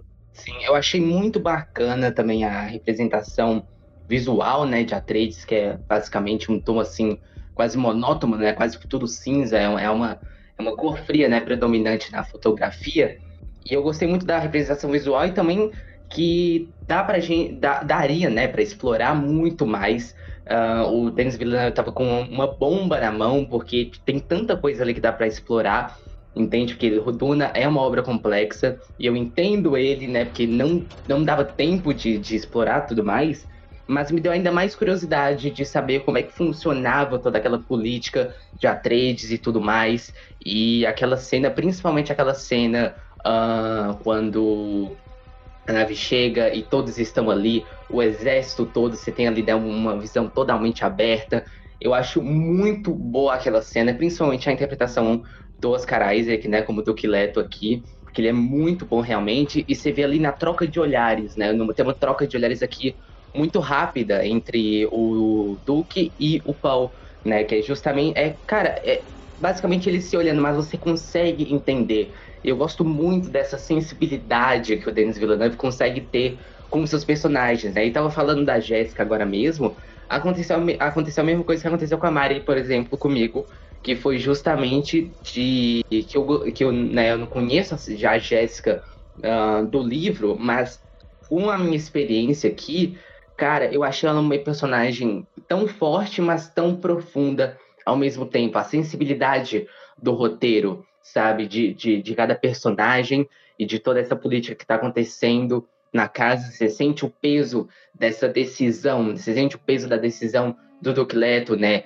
Você sente o peso da decisão, ah, como que, o que o Paul acha sobre isso, o que a Jéssica, a Jéssica também, se, se eu não me engano, tem uma troca de olhares ali com o Duque, então eu gosto muito dessa cena, que é uma cena, né, que, com poucas palavras, né, claro, tem um discurso e tudo mais, mas que você consegue entender perfeitamente o que cada personagem ali tá sentindo perante todo, tudo isso, so- perante... E o Gurney também, né, quando o Gurney e o Paul tá treinando lá, você vê ali o, realmente o, o peso dessa decisão. Acho que foi o momento que eu mais senti, eu falei, uou, wow, isso aqui, é, isso aqui não, não é leve, não é só uma viagenzinha, não é só um conflitozinho, não. Tem é algo grande aqui, né? O Gurney falando com o Paul quando eles estão treinando, né? De que, o, que o Paul não tem uh, noção do nível de que, o, do que eles estão enfrentando, né? Isso acho, acho que ainda funciona muito bem no roteiro, de que cria realmente um, um, um te prende, né, naquela história. Você quer saber,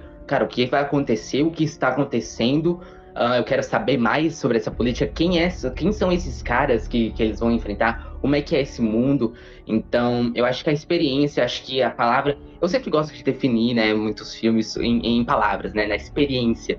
E eu acho que nesse filme aqui não tem palavra melhor que a imersão, que é justamente você é, é, querer saber mais sobre essa política, sobre os Atreides nessa casa, como é que funciona uh, a direção de arte daqui também é perfeita e eu gosto muito dessa cena em que a nave chega e eles ali trocam de olhares, se sente o peso daquilo, se sente o peso daquele discurso de do, daquele exército chegando, sem contar dos figurinos, né, que são perfeitos, perfeitos aqueles figurinos.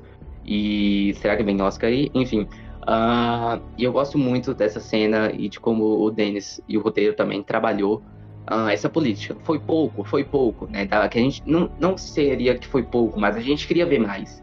Mas do pouco que a gente viu aqui, do, do, do que a gente uh, presenciou aqui, eu gostei bastante de, de toda essa coisa da, do Atreides e de cada casa, de como cada casa foi apresentada, como de cada, de como cada casa, né, a casa Harkonnen, a casa do, do, de Arrakis, os Fremen e os Atreides, eu gosto muito do trabalho deles. Pascoal, a gente descobriu que o Ducleto queria ser piloto, não queria ser Duque? Olha aí. E aí, eu depois eu vou passar é só esse trechozinho dessa tua pergunta sobre o piloto, porque quando a Vitória assistiu o filme com a gente, e aí quando chegou aqui na minha casa, ela, tive a honra de receber a Vitória Salido, do Plato Resenhas. Tive a honra de ser recebida pelo e... Pascoal e Vitória, fala aí desse, dessa, dessa parte, o que, é que foi que tu percebeu quando o Duque Leto falou que o sonho dele era ser piloto, porque não tem no livro isso. Sim. É, eu fiquei o tempo todo procurando referências a tudo, né, gente? Aos próximos livros, a outros filmes, todo tipo de inspiração que o Denis pod poderia ter recebido e queria deixar mensagens subliminares pra gente. E uma delas foi essa de que o Duque Leto falar que queria ser piloto foi uma novidade pra gente, de que leu o livro, porque isso não tem nos livros. A não ser que o Pascoal sabe melhor que eu, se estiver nos livros que, feitos pelo Brian Herbert. Mas é uma referência a Star Wars, ao personagem, né, do Oscar Isaac. E eu achei isso muito fofo, a ser sincera, porque relembra a gente que não existe tanta rivalidade assim quanto os fãs pensam, sabe? É, eu vejo muita rivalidade entre Star Wars e Duna nas redes sociais. Mas eu vejo que é algo criado também muito pelas pessoas, os fãs, porque os, os diretores se apoiam, tipo, a, a comunidade hoje tem, do cinema tem apoiado muito um ao outro. E essa referência foi só um oi, gente, tá tudo bem, a gente é da ficção científica, estamos fazendo um filme que vai revolucionar o cinema da ficção científica, mas tá tudo bem ser parecido, né? Tipo, tem aquela história de que Star Wars bebeu muito da fonte de Duna. Isso é óbvio. Mas não existe apagamento, sabe? Estamos numa nova geração que está acompanhando, que é uma honra acompanhar Duna nessa nova geração. Eu tava conversando com alguns amigos no que também assistiram Duna e leram Duna no Instagram, que eu me sinto como se eu fosse o Pascoal de 1984 assistindo Duna. Estamos, somos pasquaizinhos. Olha, não, e eu acho perfeito tu falar sobre aí, e aí eu falo um pouco da pergunta do Bruno, né, sobre essa questão do Duque, seu piloto, mas é, é, muito importante quando, quando você fala essa questão de, de rivalidade e tudo. É, o que, é que a gente pode falar? E aí vocês vão concordar comigo. Não existiria cinema de ficção científica moderno, tá, pessoal? Porque a gente tem é, vários filmes, como Metrópolis, que foi uma revolução né, para o cinema alemão e para o cinema mundial, que mostra um pouco da ficção científica, mas da, da, da, desse cinema mais recente não existiria filmes como Duna, como Alien, se não tivesse havido Star Wars, né? se não Verdade. tivesse o filme do George Lucas. Então eu, eu também concordo contigo, eu acho que a comunidade é, no caso geek ou nerd ou sci-fi, ela tem tantos interesses em comum, são tantos projetos que poderiam ser feitos juntos, caminhar juntos sem a necessidade de, de agressões bobas ou de querer dizer que a minha a minha saga é melhor do que a sua saga, eu acho que tem espaço para todo mundo e tem espaço para a gente conhecer as coisas, né? Então, assim, se Star Wars, o último, foi uma droga, né? Foi péssimo, foi horrível, as pessoas tinham perdido praticamente a esperança na franquia de Star Wars, aí você vem um, um The Mandalorian logo depois, despretensiosamente, com uhum. liberdade criativa, que faz todo mundo ficar enlouquecido. Então, é, é a mesma coisa que eu falo, eu acho que que quando o, o, o Duque Leto fala que tinha um sonho, né? Eu agora a mesma coisa do, do Martin Luther King. Eu também tenho um sonho, tenho um sonho que todos os fandoms se unam para algo melhor, para que todo mundo, para que todo mundo tenha, para que todo mundo tenha acesso à cultura, se divirta, que esse país seja mais próspero em todos os sentidos. Esse é o meu sonho. É mais uma questão de tipo, se, se ficasse só nisso de ah, o meu, minha obra é melhor, o meu filme é melhor. Mas não, a gente vê hoje na, na internet um linchamento virtual gratuito, sabe? É, uma galera se reúne pra, sabe, criar mesmo esse hate gratuito para uma obra e talvez prejudicar o lançamento dela. A gente vê que tá sempre a um fio, sabe? Tudo está sempre a um fio. E às vezes é só por questão de rivalidade. Nunca leram um livro, nunca foram pesquisar como foi produzido o filme, mas simplesmente por ser é, de uma questão de rivalidade, sabe que é histórico isso, né? Tipo, e simplesmente propagam, né? É algo que me deixa muito chateada às vezes, porque eu consigo admirar todas, a, todas as duas obras, consigo ser fã mais de uma do que a outra, mas eu não preciso desmerecer e nem estar propagando hate gratuito, né, na internet sobre isso. Mas enfim, é mais um desabafo. é tudo que a gente vê nessa época de lançamento é, também tem um sonho, Pascoal. Nosso sonho compartilhado. Gente, só eu tô chocada com essa referência Star Wars que eu não tinha percebido. ah, tem tantas referências. Gente, eu também não. Você, aí você consegue me explicar. Você consegue me explicar de onde veio o café cuspido? Nossa. Nossa, não, não, não. Bom, gente, não. Vamos, vamos pra Hacks? Sim. Vamos pra Hacks.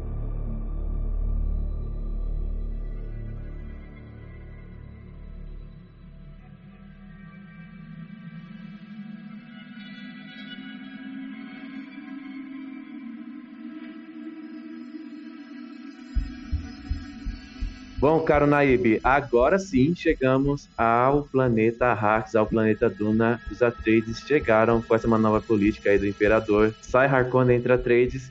E aí eu já queria trazer aqui uma reflexão para a gente começar a discutir sobre o contexto de Arrakis. O que eu achei muito interessante tem a chegada dos Atreides, como a Sandra falou, você já tem o povo chamando o povo de Messias, de Lissan al-Gaib, e aí você já tem a inserção do, do Denis Villeneuve trazendo da filosofia, da, das discussões que o Frank tem no livro para dentro do filme, da manipulação religiosa. Tem um papo muito interessante, cirúrgico, do Denis Villeneuve. Ele usa os personagens de Jessica e Paul para conversar sobre o lance da manipulação religiosa que acontece em Arrax.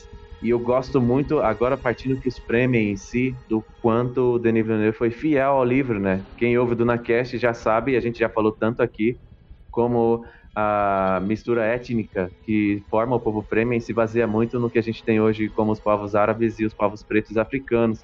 E isso não aconteceu no filme do David Lynch, 1984. Você tinha os Fremen todos brancos. Então, pela primeira vez a gente tem, e a série dos anos 2000, não vou nem citar aqui, não vou nem perder meu tempo. Pela primeira vez a gente tem uma adaptação fiel ao livro, os Fremen tendo essa mistura étnica, tendo essa apresentação religiosa que o Frank Herbert trouxe para o livro e o Denis Villeneuve está adaptando. Então, acho que para começar assim, a analisar o contexto de Arrakis, esse é o pontapé inicial mais interessante, porque é um choque. Até aqui a gente teve uma visão muito medieval europeia, com os Atreides em Caladan, e agora a gente chega em Arrakis, é um contexto completamente diferente, né, Naib?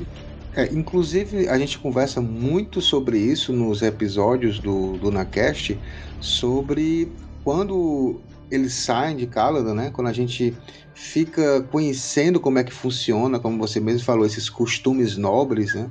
A partir do momento que o Paul e a Jéssica vão viver com os Fremen, que é onde o filme termina, a gente pode dizer que esquece tudo sobre as casas nobres, né? A gente vai conhecer um novo universo. Os Fremen são completamente opostos a como a casa nobre se comporta. Tanto que o nome deles, Freeman, vem de Freeman, né? De homem livre. Eles não estão fora do império, eles não se sentem obrigados a respeitar a ordem imperial, o duque, o barão, então eles não fazem parte disso. Então essa é uma das coisas principais do filme. A gente vê claramente a divisão do que é um povo e do que é o outro, do que é o interesse de um povo e o que é o interesse do outro. E, e também a Hax, quando eles chegam, a caracterização, Bruno, eu fiquei com calor, tava no ar-condicionado. Ah, sei. Mas assim, você sai, como você mesmo falou, como ele foi muito brilhante, o Villeneuve, em mostrar a abundância, né? É, aqueles castelos estilo Grécia, né? Uh, os Atreides, até a palavra vem do grego, né? Atreus, Atreus e você se sente mesmo nessa questão assim de, de paraíso. Então, e aí quando você chega em Arrakis, quando aquela porta da nave ela vai se abrindo, eu senti o, o bafo, como fala, aquela é. baforada quente, né? eles colocando os olhos assim, como com, querendo fechar os olhos por causa do sol. E, e, e, já fica com sede. Então, assim, eu acho que esse contraste, muita poeira, né?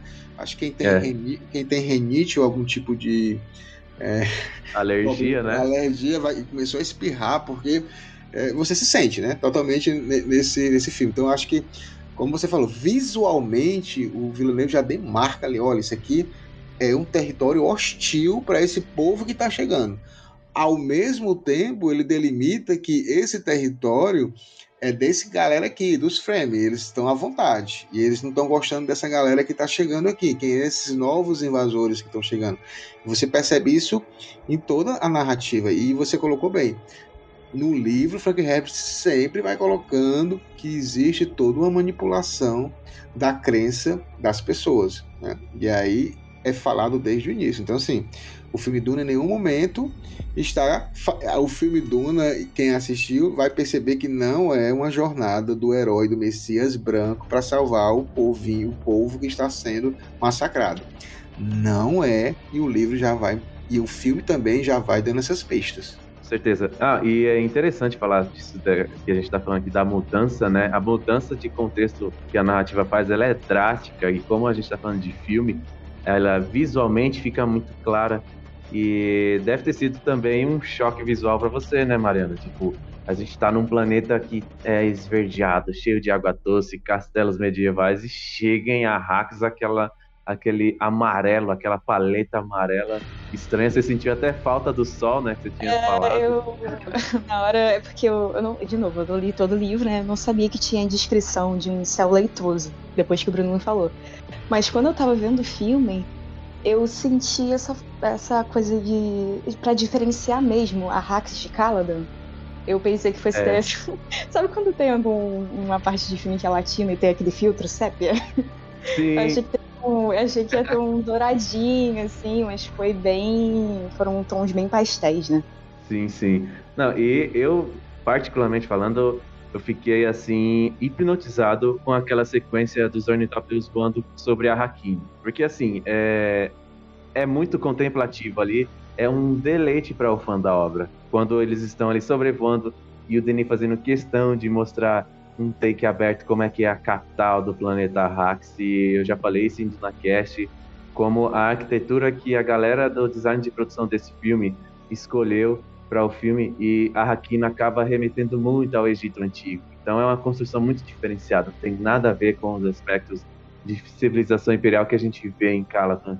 E eu achei muito interessante ver como e você vê é interessante como a arquitetura tá lá e você vê o que o Pascoal falou. Se você olhar com detalhe nos cantos das construções, das edificações, tá cheio de poeira, tá cheio de areia. Isso é a Arrakis, isso é o planeta Duna é muito bonito ver como nos detalhes ele constrói essa ambientação do planeta Duna. E aí, Vitória, queria que você falasse, gostou dos ornitópteros? Gostou das libélulas mecânicas? Ai, meu Deus, se tem uma coisa que eu não posso reclamar é dessa construção de mundo que foi feita nesse filme. Vocês acabaram de falar do, das pirâmides, eu concordo com tudo. Principalmente porque me lembrou as pirâmides aqui da América do Sul também. Se quem tiver a oportunidade de ver as imagens vai achar muito parecido com a Raquina. Os ornitópteros, tipo, minha mãe quando assistiu, ela, lembrando, ela não leu, ela falou, olha, parece uma libélula. e é perfeito, gente, amei. Sandra, naquela cena das tamareiras, Pascoal tá falando aí do sentimento de calor, da renite que a Rax traz. Aquela cena também tá ali para demonstrar outro aspecto de Arrax, que é a sede, né? É, eu acho, acho linda essa, esse trânsito de Caladan para Arrax, né? Para Duna. Acho muito, muito bem construído. Eu não lembro se tem uma fala. Não tem uma fala, não lembro se tem no filme. Eu acho que tem. Que o Leto fala pro o Leto lindo, lindo, lindo. Fala pro que, que se é para ele ter uma pátria, vai ser Duna, vai ser Arrax. Não lembro. É. Eu sei.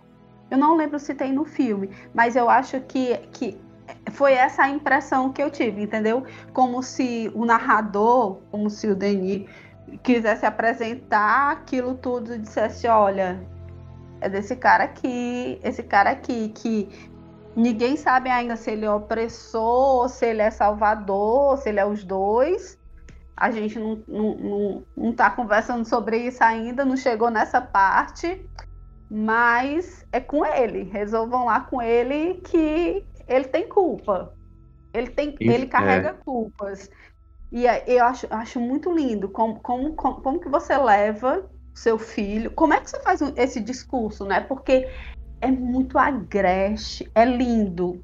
Quando eu vi a cena, eu só lembrei da, do meu interior. Eu sou do Vale do Jaguaribe, que é uma parte aqui do Ceará que é bem agreste, é bem árida, bem seca, mas tem uma beleza tão linda, tem uma, uma particularidade, uma, um tom, sabe? A, a beleza da aridez, da, a beleza da feiura, sei lá, a beleza da sobrevivência. Sim, sim. Então, tem essa, tem essa aridez, tem, tem isso.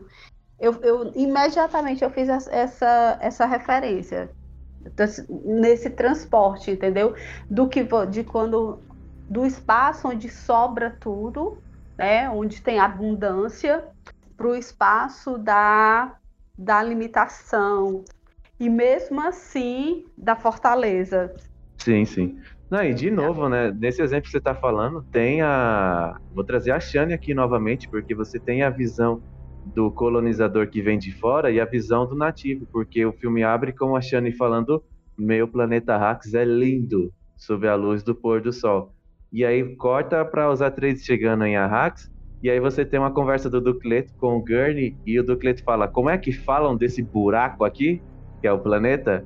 E o Gurney fala: Para tomar banho aqui tem que esfregar a bunda na areia, é o que falam. Então é uma visão completamente diferente do mesmo lugar, do mesmo planeta, da pessoa que vive no mundo, que nasceu naquele mundo e pessoas que estão vindo de fora. Essa é a diferença que você está falando poeticamente, né? Da beleza do planeta raça. É, mas o Leto, ele faz essa fala. Eu não lembro se tem no filme, mas no livro eu lembro que tem. Que ele diz que se é. Sim, ele fala no livro. No filme é, não, ele é... fala no livro. É. Se é pro Paul ter uma pátria, será a Duna, né? Aquele vai ser o espaço dele. Então, assim, ele tem que ser forte para isso. Acho muito lindo. Eu fiquei apaixonado por isso apresentado visualmente, porque eu sempre imaginei, nas vezes que eu li o livro, eu sempre imaginei esse cenário agreste, poderoso, é, é, forte, proibitivo, mas muito bonito, muito fascinante. Sim. Sabe a beleza da catástrofe? Sim, sim. Então, é, foi, eu sempre li o livro construindo essa imagem. E acho que se eu tivesse feito, se eu tivesse imaginado, se eu tivesse feito o filme, não teria sido tão fiel ao que eu, a, a forma como eu imaginava. Sim, e essa cena das tamareiras, ela me lembra muito uma cena marcante do livro, né? A Mariana até citou ela aqui, que é de uma conversa que a Jéssica tem com o Yui, e aí a gente já sabe no livro né, que o Yui é o traidor e tem um desenvolvimento do porquê que ele tá traindo, da angústia que ele tá sentindo. E essa cena é extremamente marcante que tem no livro do, da Jéssica conversando com o Yui e eles estão falando sobre as tamareiras, sobre o quanto de água elas consomem. Não tem no livro E aí já começo aqui falando de uma das coisas que eu senti falta no filme. Poderiam ter desenvolvido mais o Yui. Release the Villeneuve Cut. Pois é, cara. Quando eu descobri que essa cena foi gravada, eu fiquei puto. Eu fiquei preciso. Injuriada. Cara, precisa dessa cena. O Yui não foi nada desenvolvido nesse filme. E, ao meu ver, na hora que ele faz a traição, é completamente jogado. Traí por causa da minha esposa. E, nossa, quando você lê no livro, você sente o peso do que tá acontecendo em torno do personagem. A e escolha, isso sim, né? já. co- É. E, e isso já começa aqui falando, ao longo do, do episódio a gente vai falando o que, que ficou capenga. Pra mim, o desenvolvimento do Yui poderia ter sido feito nesse filme e não foi, ficou capenga demais. É, é, faltou essa motivação mesmo, assim, mais explícita é, do Yui. Pra poder. Porque assim, o Yui, ele é um, é um cara que ele tá transtornado, né? Ele tá com a esposa é, sequestrada pelos Harkonnen e ele ama os Atreides. Então, assim, pra É. ele não é uma coisa fácil essa traição. E no livro a gente vai acompanhando que o Dr. Yui, ele vai definhando, né? Assim, o corpo Sim. dele vai definhando e inclusive na morte dele no livro é muito impactante porque o, o- ele morre. No caso, a diferença com o filme, né? Porque no filme é o Barão que mata o Toiwa, mas É. no, no livro é o Peter, é o Mentat, Peter De Vries. E quando o, o Peter mata o, o Toiwa no livro, ele cai, ele cai como se fosse um tronco vazio. Pá, ele, ele cai assim É. direto. Então, assim, é como se não tivesse uma casca. Tivesse mais nada, tudo dele já foi tirado. Ele não tinha mais, mais humanidade. Então, ele nem. né, então, é uma, é, uma, é uma morte muito grotesca, muito muito feia. Então, assim, faltou isso mesmo para dar essa essa questão de dizer, mas por que, que ele está traindo, né? Então, em uma palavra, em uma frase só, ele, ele fez isso no cinema. Mas, né, é, é o que a gente fala. Vamos lá, Villeneuve, por favor, né? Aquelas 10 horas. Ó, tem que passar do Senhor dos Anéis, tem que ser no mínimo 10 horas de filme. Villeneuve Cut, Ai, né, essa- Mariana? É, essa parte me incomodou, gente. Até a morte dele. Eu achei que ficou, ele ficou parecendo uma pessoa extremamente ingênua. Tipo, a acreditar no barão, que ele vai né, trazer a mulher dele. Eu achei, nossa, eu gostava muito do Yu, então eu fiquei muito chateada.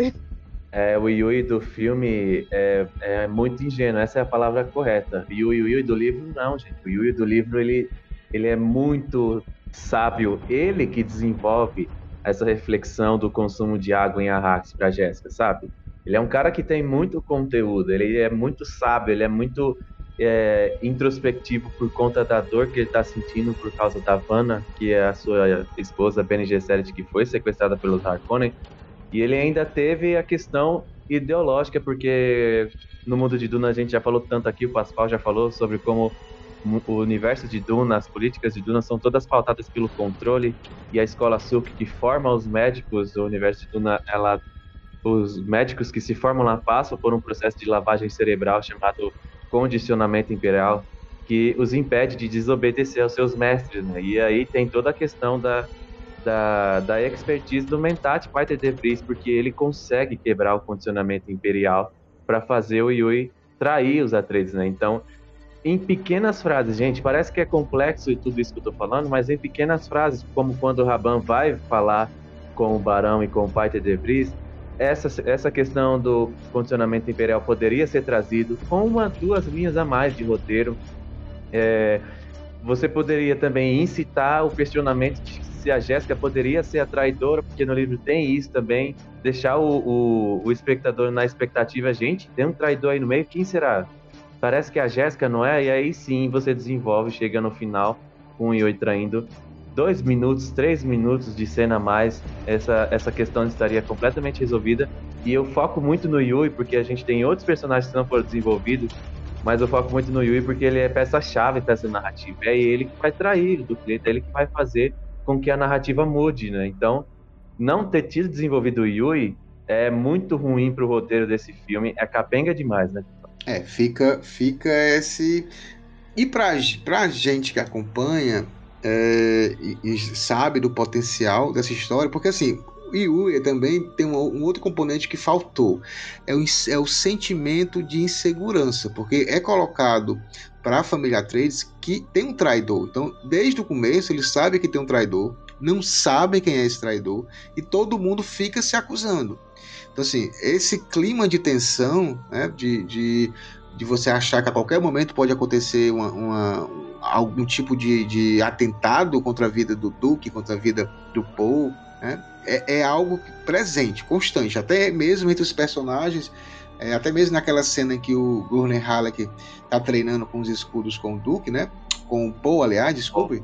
É, e aí o Paul fica meio que ironizando, ah, não tô com vontade hoje, o Gurney vai para cima mesmo, com sangue nos olhos. É, nessa luta, a gente vê no livro que o Paul começa a se perguntar: será que ele vai me trair? Será que eles estão me traindo? Então, isso, Porque isso já sabe um... que tem um traidor, né? Então fica e... aquele jogo: quem é? Quem é? Então tá, tá ali essa situação. Então a gente não vê isso, esse, esse trama. Porque a própria Jéssica, ela é também usada como um, uma distração, né?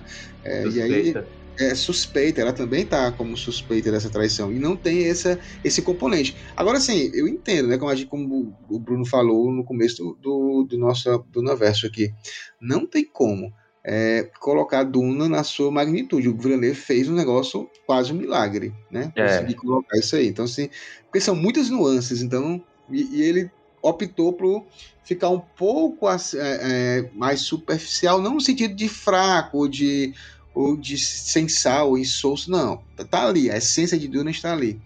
Mas eu acho que para complementar você tem que ler o livro e aí eu acho que isso ganha um impulso maior. É, sim, sim. Faltou, tipo, é muito personagem. Né? Até brinquei com a Vitória, é, que quem joga RPG tem ali os seus perks, tem 10 pontos de perks e 5 coisas para você desenvolver no seu personagem, e você vai colocando os seus pontos de vida ali no que você acha que vai ser mais interessante pro seu personagem. Foi basicamente o que o Danny fez.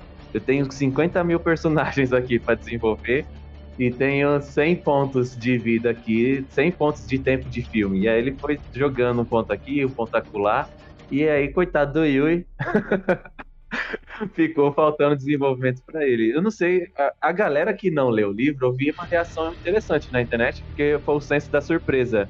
Como não desenvolveram isso no filme, na hora que tem um traidor, a galera, nossa, tem um traidor. Mas só isso. A galera que não leu o livro e não conhece a história. E quem leu o livro fica puto, porque, pô, tem um desenvolvimento maior, né? Eu fiquei muito chateada, porque eu esperava um suspense sobre isso. Eu esperava que tivesse acusação sobre a Jéssica, tipo, é, eu esperava o próprio Howard falando com o Duke sobre a possibilidade da Jéssica ser uma traidora. Para deixar o filme um pouco mais, eles não precisavam ter dito que teria aquele traidor, como o, livro entrega, né? Quem é o traidor. Eles não precisavam integrar, entregar, mas ter colocado no suspense seria muito legal também. Tu sentiu falta disso também? Senti, senti. Realmente. Uh, eu, eu gosto da, da cena do ataque, como é que, como é que constrói o suspense e tudo mais. Mas essa questão do traidor eu senti muita falta de mais aprofundamento.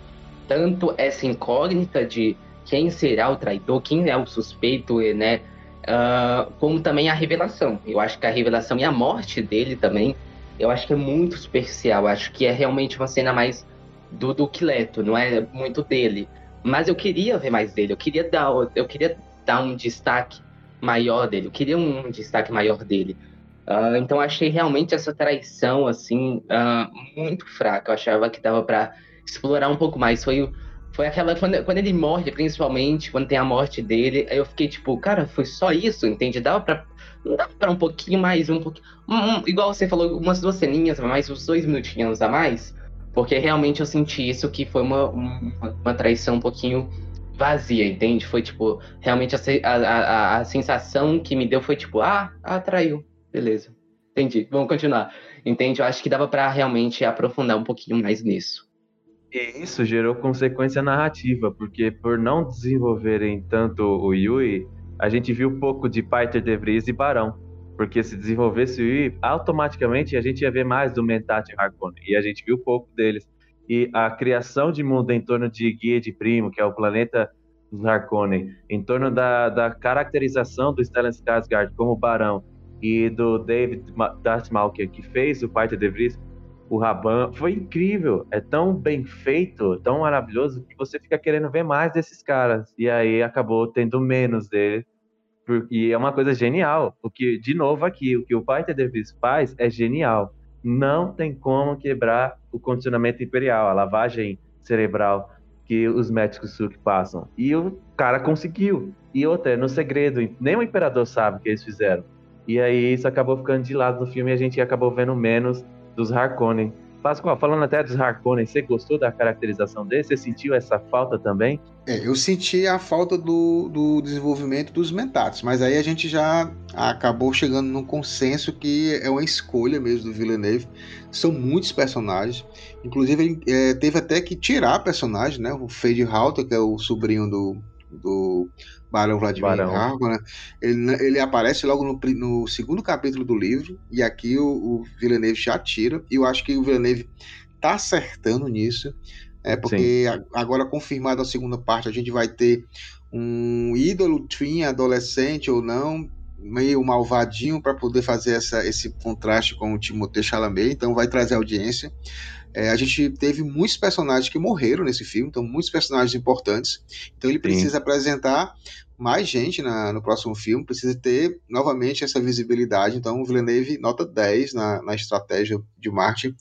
É, no caso, quando a gente vai em Gide Prime, você vê toda aquela diferença, você vê os serviçais, né? Todos, todos, como é um planeta muito industrial, e o Villeneuve falou inclusive isso, né? Que ninguém lá tem, tem nenhum tipo de pelo, né? Você percebe que são todos carecas, sem sobrancelhas. Sim. E, porque é um, é um local muito industrial e tá muito contaminado tudo lá. Então essa representação, visualmente, você já sabe que aquilo ali seria a, a casa inimiga. Né? Não necessariamente a casa má, né? Porque é, não existe essa história de casa má e casa ruim casa ruim no, no universo de Duna. Muito parecido você com falou, Você falou que o Barão, né, tem um, tem um parente que dá até para trocar ideia com ele, né? Ele não é tão brutal, tão nefasto como o Barão, né? é, o, o, Barão, inclusive, o Denis Villeneuve também fez mudanças é, importantes. Ele deu uma, uma, amenizada. Uma, uma amenizada, uma reconfigurada na, no perfil, porque no livro o Barão ele é pedófilo, né? Ele é um abusador. E Obrigada, gente... E aí a gente só vê. E perfeito, é, eu acho que é isso que, que tem para que servem as atualizações, né? Nós, o livro foi escrito em 65, nós estamos em 2021, como o Bruno falou. David, o filme do David Lynch colocou muita, não teve representação, não teve representatividade nenhuma, em nenhum ponto, né? E já o Villeneuve já colocou tudo que, que era para ser, de acordo com como era. Mas, voltando aos Harkonnen, realmente você vê ali a brutalidade. Sentiu também um pouquinho do, do Dave Bautista, eu acho que dava para ter um pouquinho mais. Eu sonhava com a cena na hora que eles atacam. Eles atacam a Hax, eu sonhava, tipo, o Momô fugindo ali naquela hora, rapidamente trocasse umas, umas espadadas ali com, com o Dave Batista e entrasse no ornitóptero, acho que seria uma cena top, que aí mostraria também como o Raban é um, é um personagem brutal e, e temido. No livro, é, o Raban ele tem um nome pro, pro, pelos Fremen. Os Fremen a chamam besta. Raban, a besta. Então, assim, os Fremen são guerreiros mortais. Então, assim, se eles denominam o inimigo dele com um nome, chamam a besta, é porque ele é muito perigoso. Então, assim, eu acho que também faltou isso. Mas é, é, aquela coisa de fã, né? A gente tá aqui como fã. Vocês estão vendo que quem, quem, está aqui e não não sabe desses detalhes, achou muito massa, porque visualmente é muito legal e, e você percebe, como são muitas coisas, o Villeneuve disse, ó, esses aqui, branquinho e albino, são os ruins. Esse, e, é, claro, é uma, é uma, questão didática, porque não tem como apresentar tudo ao mesmo tempo. Então, é. para mim, e o Barão aparece pouco, mas quando aparece, você fica com medo. É, eu acho que é muito parecido quando aparece o Sardal, cara, que você fica com medo. Né? São Sim. essas horas que você realmente diz, pô, esse cara esse cara é mal, mas nós também somos maus. Só falando dessa questão da construção de mundo de Guia de Primo, o planeta dos Harkonnen, o que que acontece? Isso é do livro da saga Duna. O planeta sede da Casa Harkonnen é extremamente industrializado, não tem florestas. Então, o que que a partir disso o Denis Villeneuve fez? Ele fez com que o planeta se tornasse muito poluído e essa poluição alcançou um nível tão grande que se tornou até tóxico, então afeta a biogenética Conan. E aí eles não têm cabelo, eles perdem a sobrancelha. E essa poluição atingiu a atmosfera do planeta completamente. E aí a incidência de luz solar em Guia de Primo, ela é minúscula, ela é, quase não existe. E isso faz com que os Harkonnen acabem se tornando meio que albinos, tanto os homens como as mulheres. Então essa liberdade poética que o Denis Villeneuve tomou para dar uma caracterização visual muito clara para quem são os caras que devem ser temidos, Harkonnen. E faz parte disso. É interessante, seria legal ver um pouco mais disso. Faço para estar certo ver mais de Raban. E o Dave Bautista é um ótimo ator. Surpreendentemente, o cara do WWE surpreendeu em Blade Runner 2049 e aqui novamente. E ver mais do Mentat, mas sobre os Mentat em si, eu ainda tenho esperança de que na parte 2 o Denis Villeneuve vai dar um jeito de explicar mais sobre o que são os computadores humanos, porque na parte 1 um não teve nada, só teve uma cena de fanservice, porque aquela cena do Tufi Hawat fazendo o cálculo de quanto foi que a guilda espacial gastou para visitar os atletas em Caladan, aquilo ali, aquilo ali nada mais é do que um fanservice, porque não, não significa nada para quem não conhece o universo de Duna. Então, essa explicação dos mentais, você vê, é muita coisa, muito contexto, é. muita personagem para apresentar, né? E aí o Denis faz aquele fanservice com o Tufi Hawat e eu tenho a esperança de que na parte 3 ele vai trazer a explicação melhor dos mentais. Eu achei, eu achei tão legal, porque realmente quando a gente está buscando alguma coisa na memória, você olha para cima. E aí ele faz essa. Eu achei uma referência tão, tão interessante, porque ele sobe os olhos, né? Fica é olhos brancos, como se ele realmente estivesse buscando, que é uma coisa que a gente faz geneticamente. Você está lembrando alguma coisa, você levanta os olhos. Eu senti falta do Peter, porque eu, eu amo odiar aquele ser. Aquele... Odia, amamos odiá-lo, sim. É, poxa, ele tinha que estar. Tá... É, é, a gente falando das alegorias com Game of Thrones, para mim ele é o Mindinho. Ele é, ele é verdade. Ele é um mindinho. E assim, eu tava esperando, né? O cara, é, é o que você falou, ele, ele foi capaz, né? Ele foi capaz de manipular o, o, o Wei. Então eu tava esperando, não, vai aparecer, vai mostrar esse cara aqui, manipulador, nojento, ceboso. Aí não nada. Eu, como eu nem senti falta dele. Como assim? Cadê? Onde é que ele está? Volte aí, ressuscite para mostrar enquanto você é repugnante, quanto, quanto é bom te odiar. Não, realmente eu senti muita falta do Zakonen, cara. Eu senti muita falta de explorar mais aquele mundo e principalmente da gente temer mais, né, o, o Ronin. E, cara, eu gosto de como o Villeneuve mostra, né, o Vladimir, mas eu queria muito mais tempo de tela deles, porque eles são ameaçadores, né? Você olha para eles, eles são ameaçadores por si só, mas eu queria um aprofundamento melhor, né? Eu acho que o, filme em geral, ele, ele tem esse pequeno probleminha, mas compreensível, né? Porque realmente é muita coisa. Mas realmente esse probleminha de realmente você querer aprofundar mais algumas coisas. Algumas coisas dá realmente para você, ok, eu, eu não sei o que é, significa isso, mas eu não preciso dessa informação, não preciso desse aprofundamento. Mas, cara, tem tanta coisa que você quer muito mais de tempo de tela, de, de tudo mais. Uh, o próprio Peter de Vries, eu gosto muito dele, gosto principalmente do ator. Uh, e queria também muito ver mais dele, Vladimir e o Raban também. Uh, uma, uma, eu quero uma cena ainda de luta do Raban. Eu tava sonhando por esse momento no filme, mas infelizmente, é, infelizmente não aconteceu. E não tira o. não tira. É, a, não, não tira nenhuma nota do filme, né? Realmente, porque realmente, igual eu falei, é compreensível, né? Porque realmente o, o Denis Villeneuve estava com uma obra complexa ali, ele precisava tomar decisões, né? Decisões realmente importantes do que colocar e do que tirar. Mas realmente eu senti falta de um pouquinho mais uh, de presença, né? De tela também dos Harkonnen. Agora eu vou chamar a Sayajina do deserto para falar daquela cena icônica do Stilgar chegando com o Duncan Idaho para conversar com o Duque Leto. Aquela cena foi perfeita. Fale dessa cena, Vitória, porque essa cena foi incrível. Eu sim, o Bruno, quando terminou de assistir, o Bruno assistiu antes que eu. E ele só me mandou um áudio. Vitória, o Stilgar. Aí eu, meu Deus, o Stilgar. Gente, o Stilgar é meu personagem favorito. Eu sabia que ia ser tudo. Mas eu não esperava aquilo.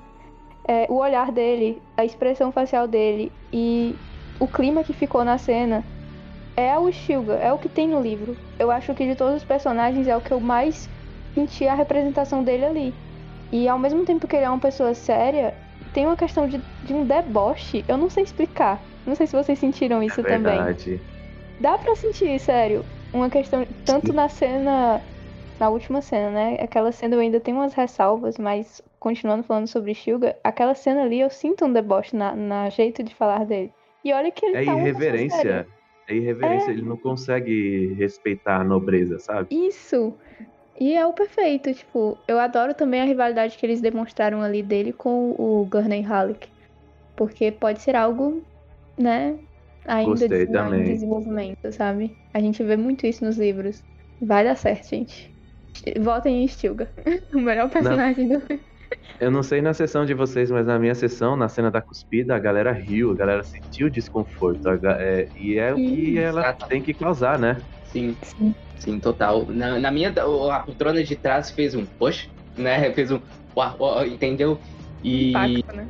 né, dá- um. Dá um e, e essa coisa, né, do, do conceito de muitas coisas que acontecem aqui. Né, por exemplo, ah, na cena que. é, naquela cena que, por exemplo, a Lady Jessica ah, vai escolher uma das governantas, ah, quando ela mostra a daga e tudo mais, quando ela dá um, por exemplo, um grito, a poltrona de trás novamente fez um. deu uma risadinha.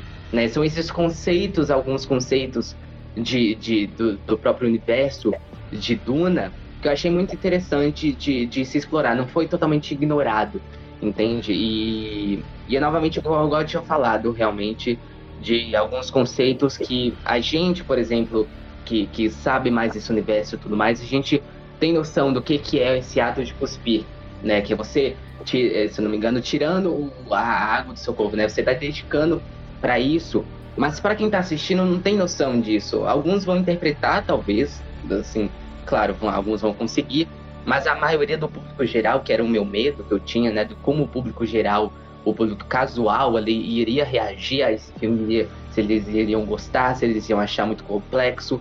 E para minha surpresa não foi, não foi isso, não foi totalmente complexos, é, vários conceitos aqui que ninguém ia entender, só quem é fã do livro ah, ia entender. E eu gostei muito do trabalho, realmente, de apresentar alguns conceitos, mas sem deixar, hum, sem apresentar e ser muito importante, um conceito muito importante, apresentá-lo e não explicar, entende? Os conceitos que precisam ser explicados ah, são explicados e os que não são, não, não são, entende? Não são explicados e realmente dá, um, dá um, uma veridicidade para aquele universo, né? Você sente que aquele universo é mais real, você sente as tradições, você sente a tecnologia ali disso tudo, e gosto muito disso. Essa cena tinha que ser muito bem feita, porque é a primeira vez, essa cena do Stilgar, é a primeira vez que a gente tem um choque do contato do, dos Fremen com os Atreides de fato. E é uma cena icônica no livro, né? A cuspida traz o desconforto Duque Leto. A Mariana chegou até a brincar que o, o Stilgar cospe direitinho, o Duque Leto cospe todo errado, né, Mariana?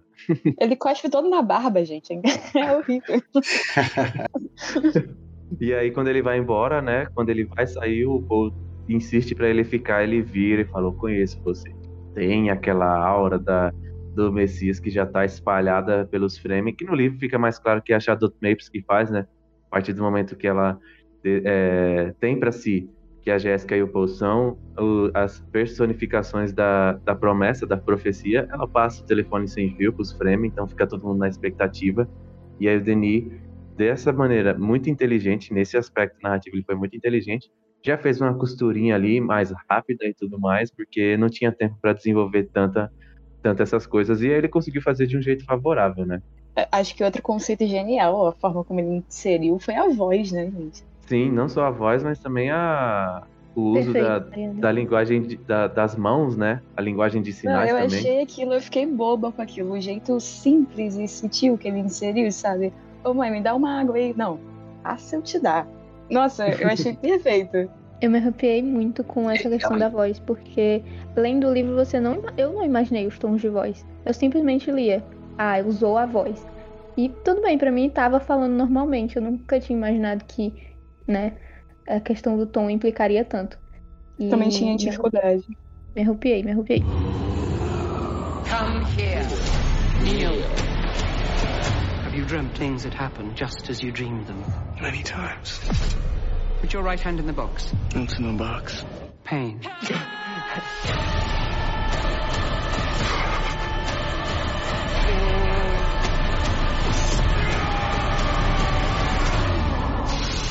Goodbye, young human. I hope you live.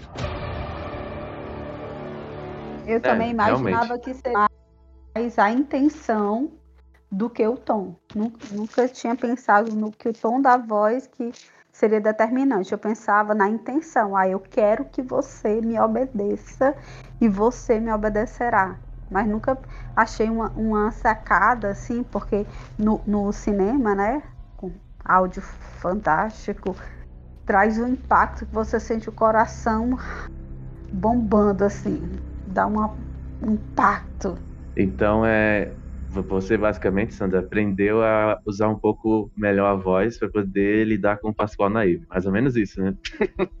Aprendeu bem direitinho e eu obedeço. Aham. Ai, ai. Mas ó, partindo, vamos partir direto pra cena icônica da lagartuzina sendo engolida pelo verme da areia. Cena que deixou todo mundo colado na cadeira. Traz um personagem mais importante também, que eu também senti falta de um pouco mais de desenvolvimento.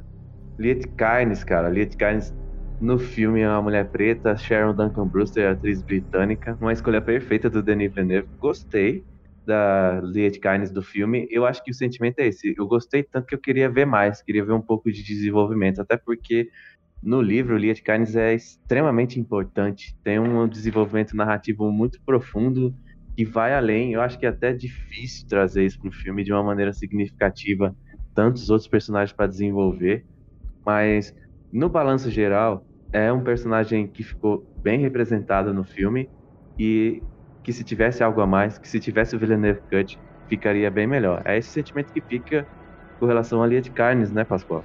É, exatamente esse. E, e como a gente está falando, né, em relação a alguns personagens.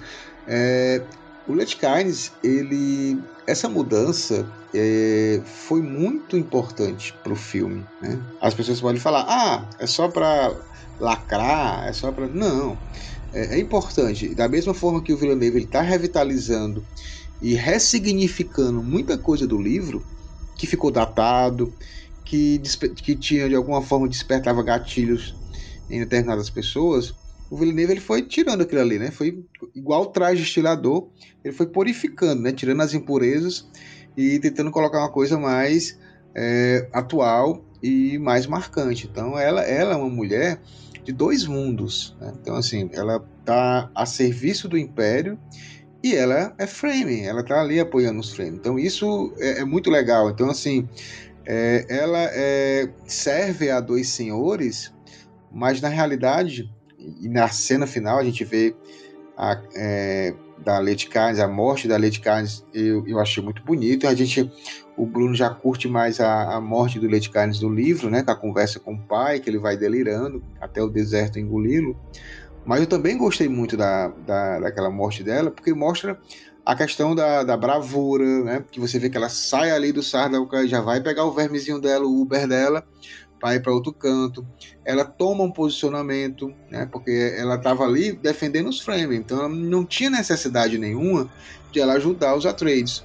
Mas conforme a gente já sempre conversa no DunaCast, ela percebeu ali que tinha uma, uma situação diferente. E ela tomou partido, né? Ela tomou partido para tentar ajudar esse jovem rapaz, essa jovem casa, que de alguma forma ela percebeu que eles poderiam também querer o mesmo sonho dela, que era revitalizar, transformar aquele planeta e acabar a forma como os frames eram perseguidos. Tanto que a gente vê que existe uma trégua, né? É, o Stigl ir lá falar com, com o Duque é algo muito significativo. Ele com certeza não foi lá falar com o Raban.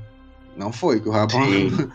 então isso mostra também que esse jogo político ele acaba também é, pegando todo mundo, até os Fremen, que são livres, mas eles percebem isso. Mas é, a morte dela, quando ela fala, e aí ela, no final, né, na morte dela, ela diz a quem ela serve, a quem ela está atrás de, de ajudar. Né? Ela serve ao Charlud, a Duna, a Hax. Ela se entrega ali, vou morrer, mas vamos morrer todo mundo junto aqui e vamos ver no que é que dá. Gostou, Sandra, da Lia de Carnes do filme? Gostei. Eu, eu sinceramente fico profundamente na dúvida qual das mortes eu achei mais lindas, porque eu acho a morte do Leto linda, elegante, sensível, exposta, mas eu achei a da Aliette, de, Aliette determinada, resolutiva, sou eu que vou decidir o jeito que vai acabar. Quem decide sou eu. Assim, a fortaleza está em mim. Ah, e, e eu sou apaixonado pelo, pelo Ducan Idaho, então. Mas eu achei linda. Achei a construção da personagem muito bonita. Acho que deveria ter sido mais desenvolvido. Acho que deveria ter ficado claro que é a mãe da Shane, da Shani. Sim. Eu acho que isso era importante para dizer que ó, aquela moça ali, essa narradora, essa moça que está contando a história, ela conhece dois, ela conhece dois lados, né? Ela conhece mais, ela não é só, eu tô colocando aspas, eu adoro falar com as, com as mãos. Ela não é só uma Fremen, ela conhece mais disso, né? Porque ela, ela carrega um repertório cultural, olha eu aqui falando Enem, ela carrega um repertório cultural maior que, que a maioria dos outros. Então acho que podia ter sido melhor desenvolvido. Senti falta, mas achei, achei a morte dela elegantíssima. Ela como escolha, entendeu? Muito Fremen. Sim. Sou eu que decido a hora. Né? Tem a, eu acho que, a, acho que é a Jéssica que fala da questão da sobrevivência, né? Eu acho que é uma fala da Jéssica, que ela fala da questão de, de, de nadar nas águas, de você aprender a nadar conforme a correnteza, é mais ou menos isso. E eu acho que ela fez isso brilhantemente, a Liette Carnes, assim. No fim, ela diz assim, ó, vai acabar mesmo, então é assim, eu vou e ainda vou arrastar vocês junto comigo, viu, galera? Não morro sozinha, não. Eu morro porque eu estou indo, eu estou escolhendo isso. Vocês vão porque são consequência. Vocês, vocês destacaram aí um aspecto da Liet Kynes do filme, que é esse lance da força, né? Ela morre, de, ela morre mostrando muita força, né, a Liet Kynes do filme. É mais ou menos o que você destacou da personagem, né, Mariano? Do, dessa parte da morte dela que você gostou, né? Do desenvolvimento que deram para ela no filme e, e, como foi na morte, né? Sim. né? É, eu, eu não cheguei até a parte de desenvolvimento da Liet no livro, né? Eu fiquei sabendo, pelo que eu ouvi do Dunacast sobre a morte da Liet do Olias, né, no caso. e eu gostei muito porque, pelo menos para mim, que sei a história do livro, eu consegui ver tudo que não foi dito naquele momento que ela morre. Quando ela fala que serve a Shai Hulud, você lembra logo de todo o background dela com o pai, né? Então, mesmo que no, no, quem só viu o filme não tenha essa ideia, essa noção, acho que com, o Villeneuve conseguiu né? Mesmo com tirando alguns pedaços que eu gostaria de ter visto, conseguiu transportar a personagem, o mesmo, o mesmo espírito da personagem do livro para o filme.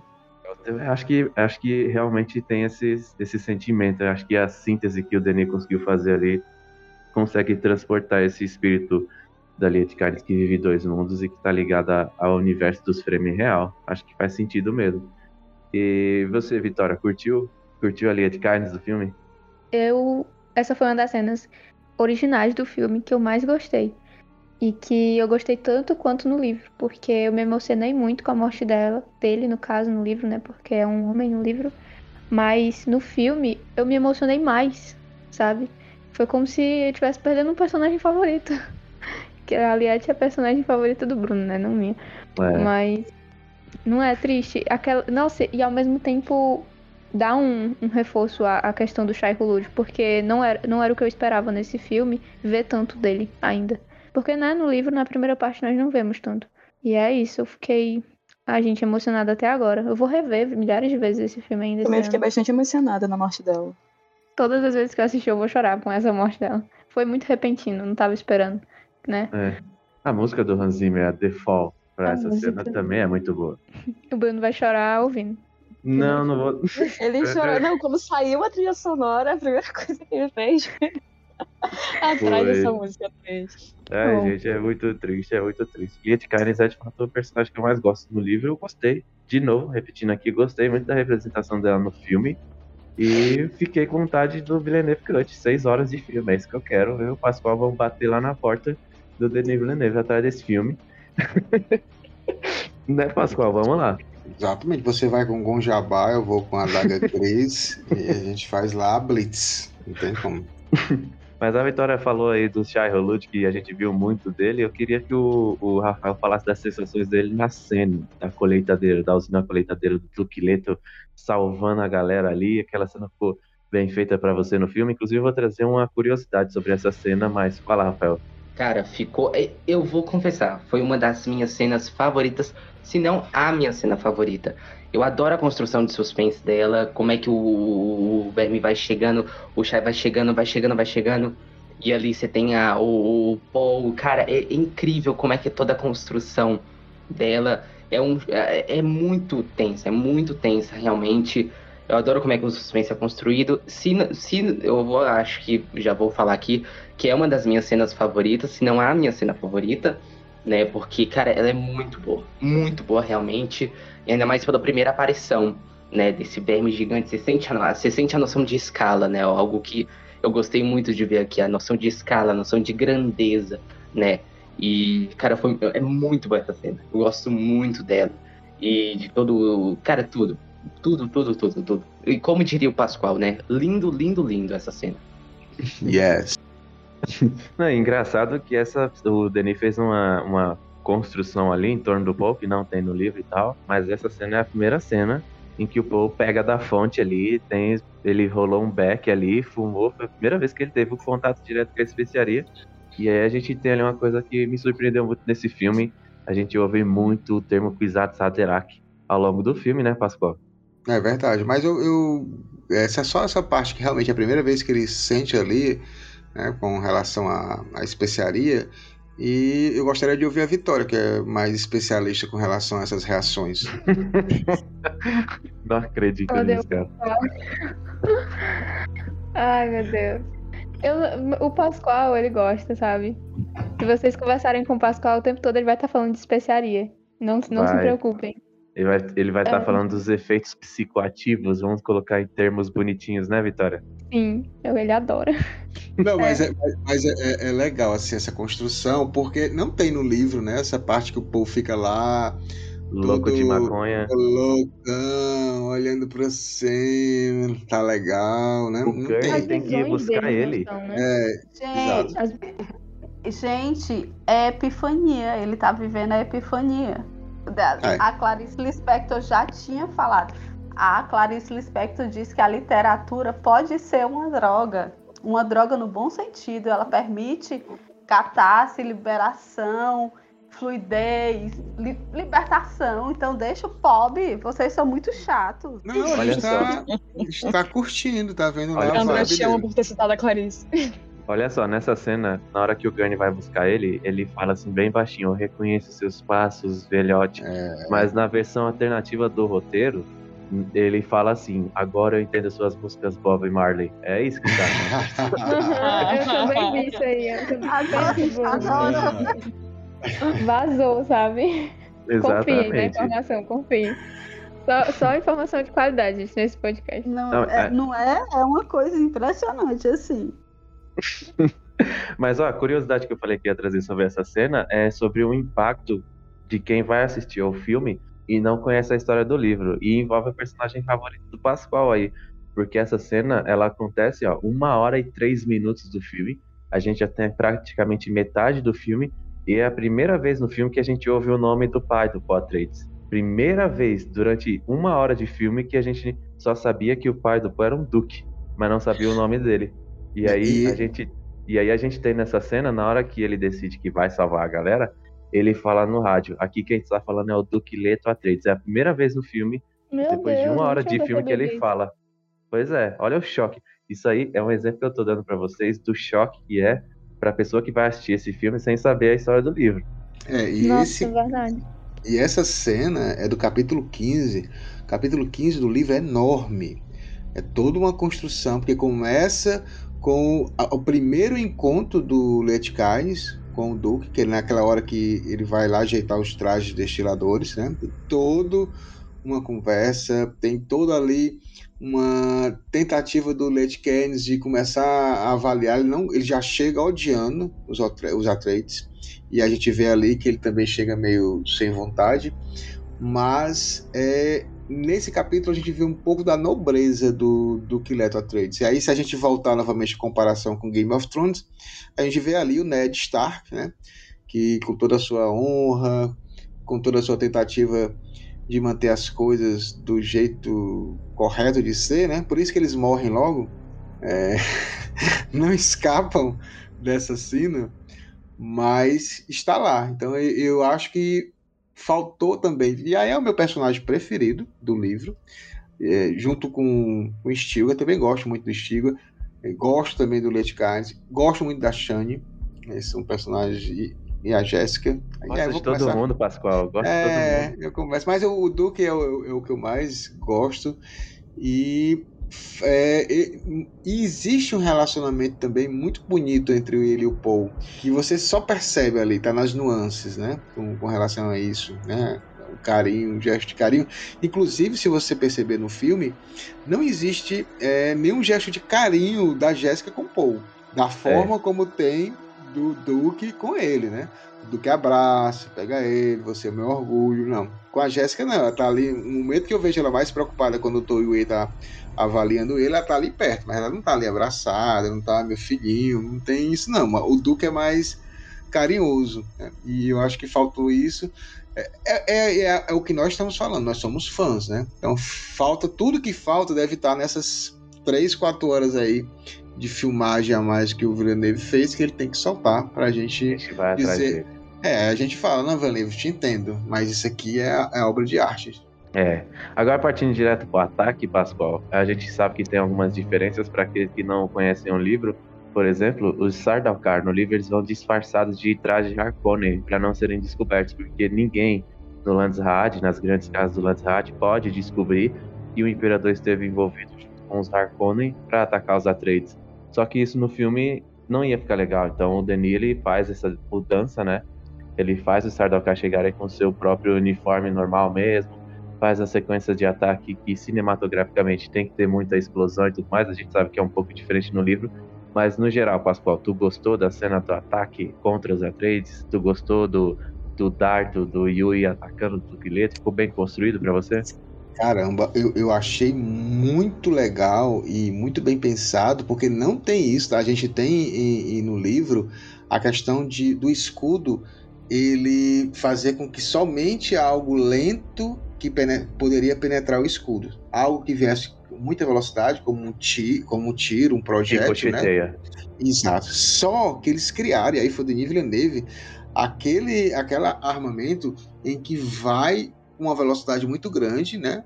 E quando chega perto, ela fica como se fosse é, furando aos pouquinhos, entrando devagarzinho, né? Contagem, né? Tanto que faz isso tanto a nível micro, quando tenta atacar as pessoas no, com os escudos, com como faz também isso a nível macro, quando eles jogam lá das naves, nesse mesmo estilo, os mísseis para destruir as naves dos Atreides que estão lá no, no pouso né, de Arraquina, na, na, área de pouso lá de Arraquina.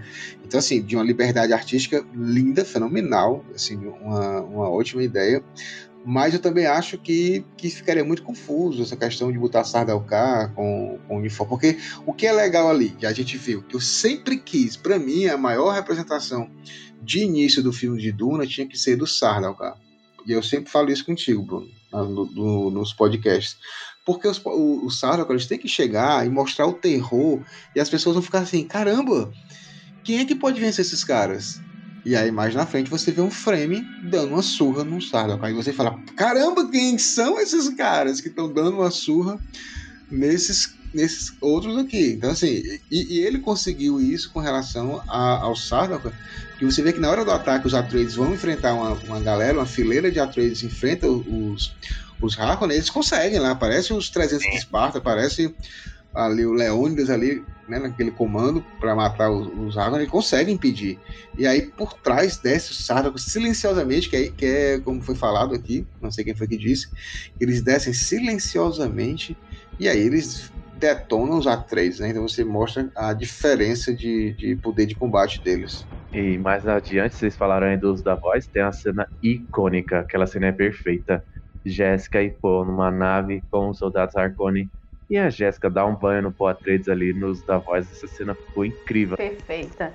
Aquela cena é o Villeneuve diz, resumindo o livro. Ele diz assim: olha, pô, você acha que essa rapadura toda, mas a sua mãe, meu amor, ela é a cana de açúcar, entendeu? É isso. então você assim, tá achando que você tá achando que rapadura, ok, você é, mas a cana de açúcar é a sua mãe. Você assim, isso é muito polêmico para falar, porque tem gente que fica super aborrecido, né? Quando a gente desmerece um pouco o. Mas, poxa, ela tem muito mais experiência que ele, né? Tem. E ele se angustia muito com a condição dele. Ele tá nessa coisa da descoberta, assim, poxa, qual é a minha vibe? O que que eu sou de verdade, né? Eu, eu sou, eu sou, eu vou causar isso tudo, eu vou fazer, eu vou causar essa destruição toda, né? Ele se angustia muito com isso.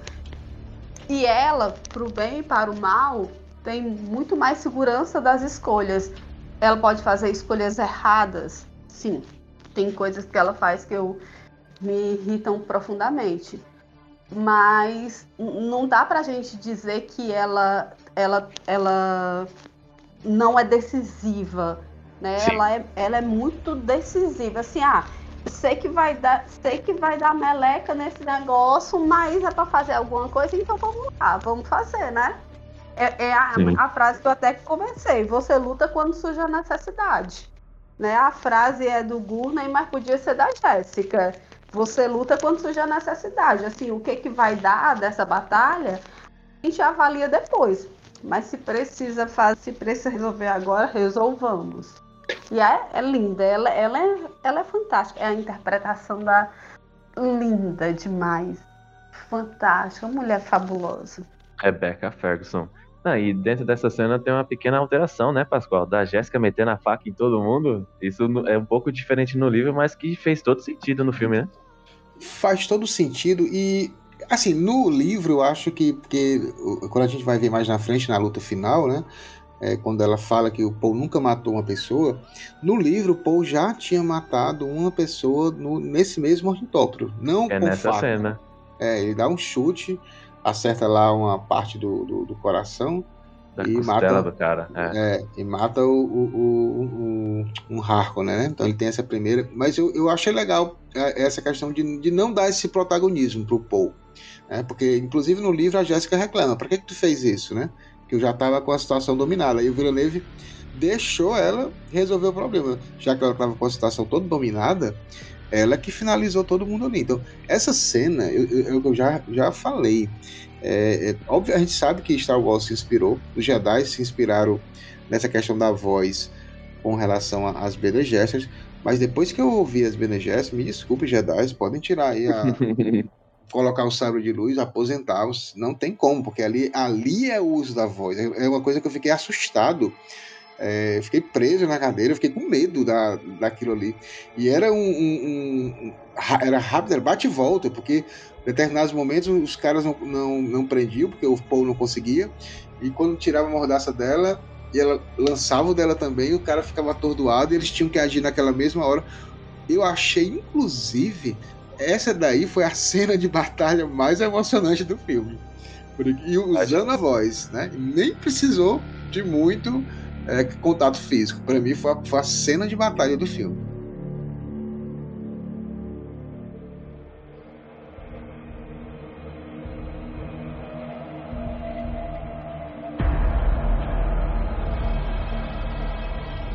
Agora, depois do ataque, a Hakina está praticamente destruída. Tem uma cena extremamente emocionante, que é quando o Duncan vai ver a, a Lia de Carnes e ele fala, né? Carnes, você vai falar pro Lanzahad o que aconteceu aqui? Aquela cena é muito boa, que toca, inclusive, a música, né? Default, uma das melhores do- da trilha sonora do Hans Zimmer.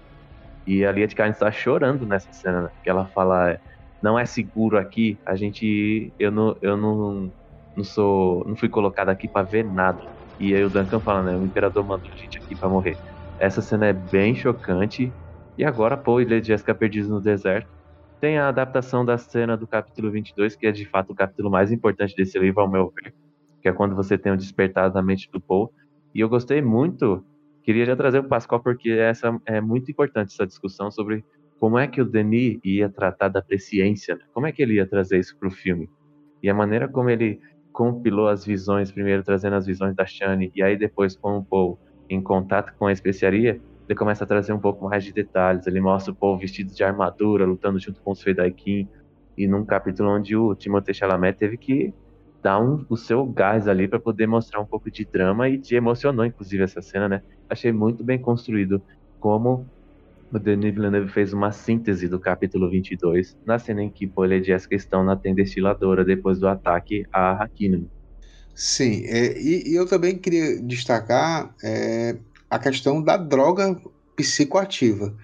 Em nenhum momento a melange é colocado como uma porção mágica, alguma coisa que faz os poderes de alguém aparecer, né? Então, assim, é bem colocado que é uma, é uma droga. É uma droga Sim. que vicia, né? Então isso, isso, também é legal. E que aumenta a atividade cerebral. E que aumenta a atividade cerebral. E realmente essa, essa cena do deserto e, e da Let Carnes também, que é, que é interessante também você falar, Bruno, que é uma, uma boa lembrança. Frame não, não desperdiça umidade. Né? É. Se você, você não vê Frame chorando. Então, você vê que o Villeneuve ele, deu, ele apostou um pouco sim na, na questão de, de choro, de, do choro, né? De, de você também ser é, uma pessoa sensível as dificuldades. O Duke chora quando vai morrer. O Duke chora, né? É, então são várias. Ah, Jessica chora. Então, assim, o Paul chora, né? Nessa cena o Paul, Paul chora. Ele, ele tá desesperado. Ele é. tá é, numa agonia, porque ele começa a perceber que as decisões que ele vai tomar a partir de agora é, pode ser que não tenham muitas escolhas, porque, como você falou, a escolha do Villeneuve de lançar essas visões alternadas, é, para a gente que já conhece a, a, obra, a gente fica, ficou encantado. E, e eu ouvi alguns comentários de pessoas que, que nunca tiveram lido, que eles ficavam realmente na dúvida, davam incerteza pro, pro filme. Eles não sabiam que o Paul poderia morrer ou não. Porque como já tinha morrido muito personagem importante, e o Paul estava vendo aquele, aquelas cenas, ele morre uma facada pela Shane, ele tem uma hora que ele é amigo do, do, do, James. do James. Então, deu uma, uma, incerteza e uma agonia. Então, assim, as pessoas dizem, vixe, o que é que vai acontecer? Então, as pessoas não tiravam o olho, assim, da, da tela, porque era, essas imagens misturando, não ficou uma coisa confusa. Dava para perceber que ele estava tendo visões e que ele poderia acontecer ou não aquilo. Então, eu achei também surpreendente essa, essa informação do, da forma como o Villeneuve colocou. Hum, gente, sobre isso, é algo que posso dizer aqui que é uma das coisas favoritas do filme. Agora, nesse momento, é tipo o que eu mais gostei. Essa questão da filosofia de ver o futuro, passado, presente. Eu conseguiram trazer isso do livro, tudo que eu realmente li sobre ver o futuro, sabe? O que eu senti quando eu tava lendo isso. Porque mostra as incertezas. O futuro não é aquilo que o. não é algo linear que o Paul tá vendo e vai acontecer. Ele tá predizendo o futuro, não. É algo que eu e o Bruno e o Pascoal a gente vivia comentando aqui. O futuro é incerto, tem várias ramificações. E o Villeneuve conseguiu trazer isso. Sério, tipo. Obrigado, Villeneuve. Muito obrigada. Eu quero, eu quero lhe abraçar agora. Sim, ficou bom demais. A gente ainda vai falar um pouquinho disso quando falarmos de Paul e James, né? Mas antes eu tenho que trazer aqui o triste assunto do sacrifício do Duncan e da Rona. Curiosidade interessante aqui, ó. Não sei se vocês perceberam, mas na cena do sacrifício do Duncan, que foi muito bem regida, essa cena, inclusive, eu tenho uma pequena ressalva à trilha sonora do Hans Zimmer. Eu esperava uma trilha mais interessante ali, uma trilha que desse mais um impacto. A trilha, quando o Duncan cumprimenta o Paul que vai fechar a porta, ela começa com o tom que eu queria que é um tom do sacrifício, que é o tom da tristeza. E aí a trilha de repente mudou para algo mais frenético e eu não consegui eu senti a morte do Duncan, mas eu não consegui sentir tanto porque a trilha mudou para algo mais frenético, que era ele enfrentando os, Sardaukar. E eu sentia que se a, se a música permanecesse nesse tom mais de tristeza do sacrifício, e encaixar completamente com a cena, porque você tem o Paul dando soco na porta, que é algo muito significativo uh, da atuação do Timothée Chalamet ali, porque é uma representação da amizade que os dois têm, que é muito forte no livro Duncan Idaho e o Paul. Eu não sei se o, o, Rafael sentiu a mesma coisa com relação a isso, é, já que ele gosta tanto de trilha sonora assim como eu. Sim, sim, também senti falta realmente de uma trilha mais, mais emotiva e épica, né? Que era realmente é, é o Duncan ali vibrando, mas ele sabe, né? Ele sabe que ele pode morrer a qualquer momento, e eu senti realmente falta de, de algo a mais, né? Eu sentia falta, vai, Hans Zimmer, vai, pode empolgar, pode empolgar, que é esse o momento realmente, né? E o Timoteo aqui também arrasa na atuação dele, ele bater na porta, você sente desespero, é realmente um, uma cena, né, que você sente até uma claustrofobia, né, que é um é. lugar ali que você sabe que eles estão chegando, que você sabe que pode chegar a qualquer momento e começa um raio laser, e cara, é muito boa essa cena realmente, senti um pouquinho uma falta realmente dessa trilha, né, desse impacto maior, né, tanto do, do, do próprio Paul uh, refletir mais um pouco, né, depois dessa morte, acho que foi, acho que bem no momento, acho que eu queria ver um pouquinho mais algo depois, mas eu não, não me senti decepcionado realmente, porque eu vibrei na hora que o Jason Momoa tá lá caído e simplesmente levanta e começa a gritar, eu realmente vibrei, mas realmente senti um pouquinho falta de uma trilha mais chan, né, principalmente agora que né, mais cedo você falou, o Pascoal deu exposit no você, né, falando que você escuta a trilha do Interestelar igual eu. Uh, o Hans Zimmer, ele consegue, né? E fazendo até um adendo, assim, né, uh, sem me prolongar muito, mas o, eu gosto muito do Hans Zimmer. Eu acho que esse cara é um, um cara genial para compor e como ele traz para a trilha sonora desse filme, né? Que é um trabalho normalmente do, dos compositores de trazer uh, dependendo do, do, do, que o filme se trata, né? Por exemplo, um dos exemplos mais recentes aí é da própria trilha do Pantera Negra, né? Do Ludwig Göransson, né? Que também faz de Mandalorian e tudo mais.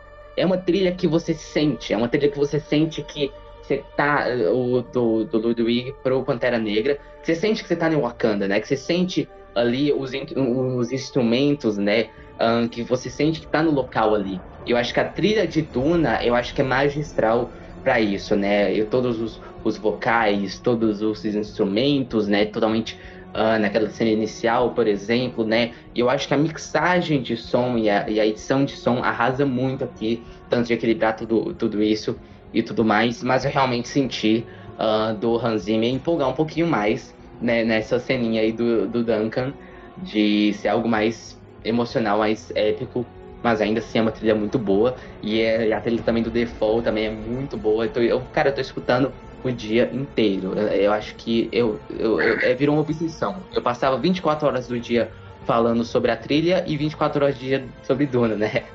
Então, cara, é muito boa. Mas eu senti realmente um pouquinho de falta, realmente. Tem coisa interessante que o Pascoal ele fala, né? Ele gosta de falar sobre a diferença habilitar entre os Sardaukar e os Atreides, que os Sardaukar são melhores, e aí vem os Fremen são bem melhores que os Sardaukar. E aí nessa cena do, do sacrifício do Duncan, tem dois takes muito interessantes, que é primeiro quando os Sardaukar estão chegando, que inclusive antes deles chegarem, os Fremen estão lá bebendo seu cafezinho Fremen, que a Mariana ficou tão fã do cafezinho Fremen. E aí eles somem. Bruno, quando ah. vocês vier, quando vocês dois vierem aqui nos visitar, olha só, já. olha só. Eu não vou aceitar não, café de vocês. Não, não vai acontecer isso nessa casa. Quem inclusive Me respeite. Não vai ter isso. Não, isso Cafézinho não vai acontecer. Não, não, não, vai ter isso. Vai ter isso, não vai ter compra car... aquilo. Eu quero, eu quero na Shopee, não. eu quero na Amazon quilo. Não, vai. Ai, você não quer não. Na terra de Pacatuba, viu? Não, não vai ser esse café não, pelo amor de Ai, Deus. então tá, só. Vou tomar o seu café. Eu vou tomar com as mas, ô, ô, Mariana, como é que foi a tua reação? Que tu falou que, tipo, quando a Lia te falou, traz um cafezinho pros visitantes, aí você. Não, ah, a primeira. É, eu fiquei assim, ué, café, gente? Como assim? de onde que a gente vai tirar água? Assim, eu também fiquei assim. É. Aí eu, pô, Principalmente quando assisti, eu assisti a sessão. Principalmente quando eu assisti a sessão dublada, aí quando ela fala café, eu falei, café? Escutei certo? É outra expressão? É café mesmo? Café. E aí quando agora... mostra, eu fico, uou, wow, ok. Bruno, mas é, agora. Fala, sei lá, especiaria Fremen, alguma coisa assim. Mas café. Mas a, gente, quando... conversa... a gente conversou, Bruno, lembra que a gente conversou no, no DunaCast? Exatamente nessa, nesse capítulo, que, que acontece no livro, né, que tem no filme, que a gente se perguntava assim, pô, eles, assim, é muito da cultura Fremen tomar café. É. E, a gente, e a gente ficava se perguntando, e, e a água para fazer esse café? Porque eles não desperdiçam água. Eles não vão Sim. pegar um litrinho d'água. Então, assim, eu acho que Villeneuve ele acertou. Assim, a gente nunca tinha imaginado. Se, a, se tem gente que fica com nojo do traje estilador, imagine agora tomando esse cafezinho, né? E eu acho que é, é, o sentido mais lógico, é esse mesmo. Eles tiram da umidade deles, cada um dá uma cuspiradazinha para ficar mais todo mundo provar junto, né? Todo mundo sentir o gosto de todo mundo. E aí tá aí, feita. Como é que é, Sandra? É uma epifania. Uma epifania é gosmenta que eles fazem. É, aquele gostinho, né? Aquele temperinho. O Ice Aquele pensou, cafezinho "Você- salgado." Foi seu ou Sim. seu? Perfeito. Aí, Tinha aí, falado que a gente precisava aproveitar melhor o tempo. Eu não sei se esse tema é um bom tema para aproveitar o tempo. mas, aí, mas aí quando você descobriu como é que era o café de verdade, Mariana, como é que foi a reação? Não, foi de nojo, né? Pelo amor de Deus. Eu não gostaria. Me dá só água minha mesmo, pelo menos quando é suor e cuspe do meu corpo, é uma coisa. Agora, pô, cuspe coletivo, gente, pelo amor de Deus. Mas você vê, né? no- você vê, tanto nesse, nessa cena como na cena das tamareiras e, o próprio transestilador, você tem ali pequenas cenas, pequenas, nesse filme, onde tem o aspecto da falta de água de Arrax na narrativa do filme. É pouco. Eu acho que a gente precisa ver mais disso na parte 2. E eu acho que a gente vai ver mais disso na parte 2.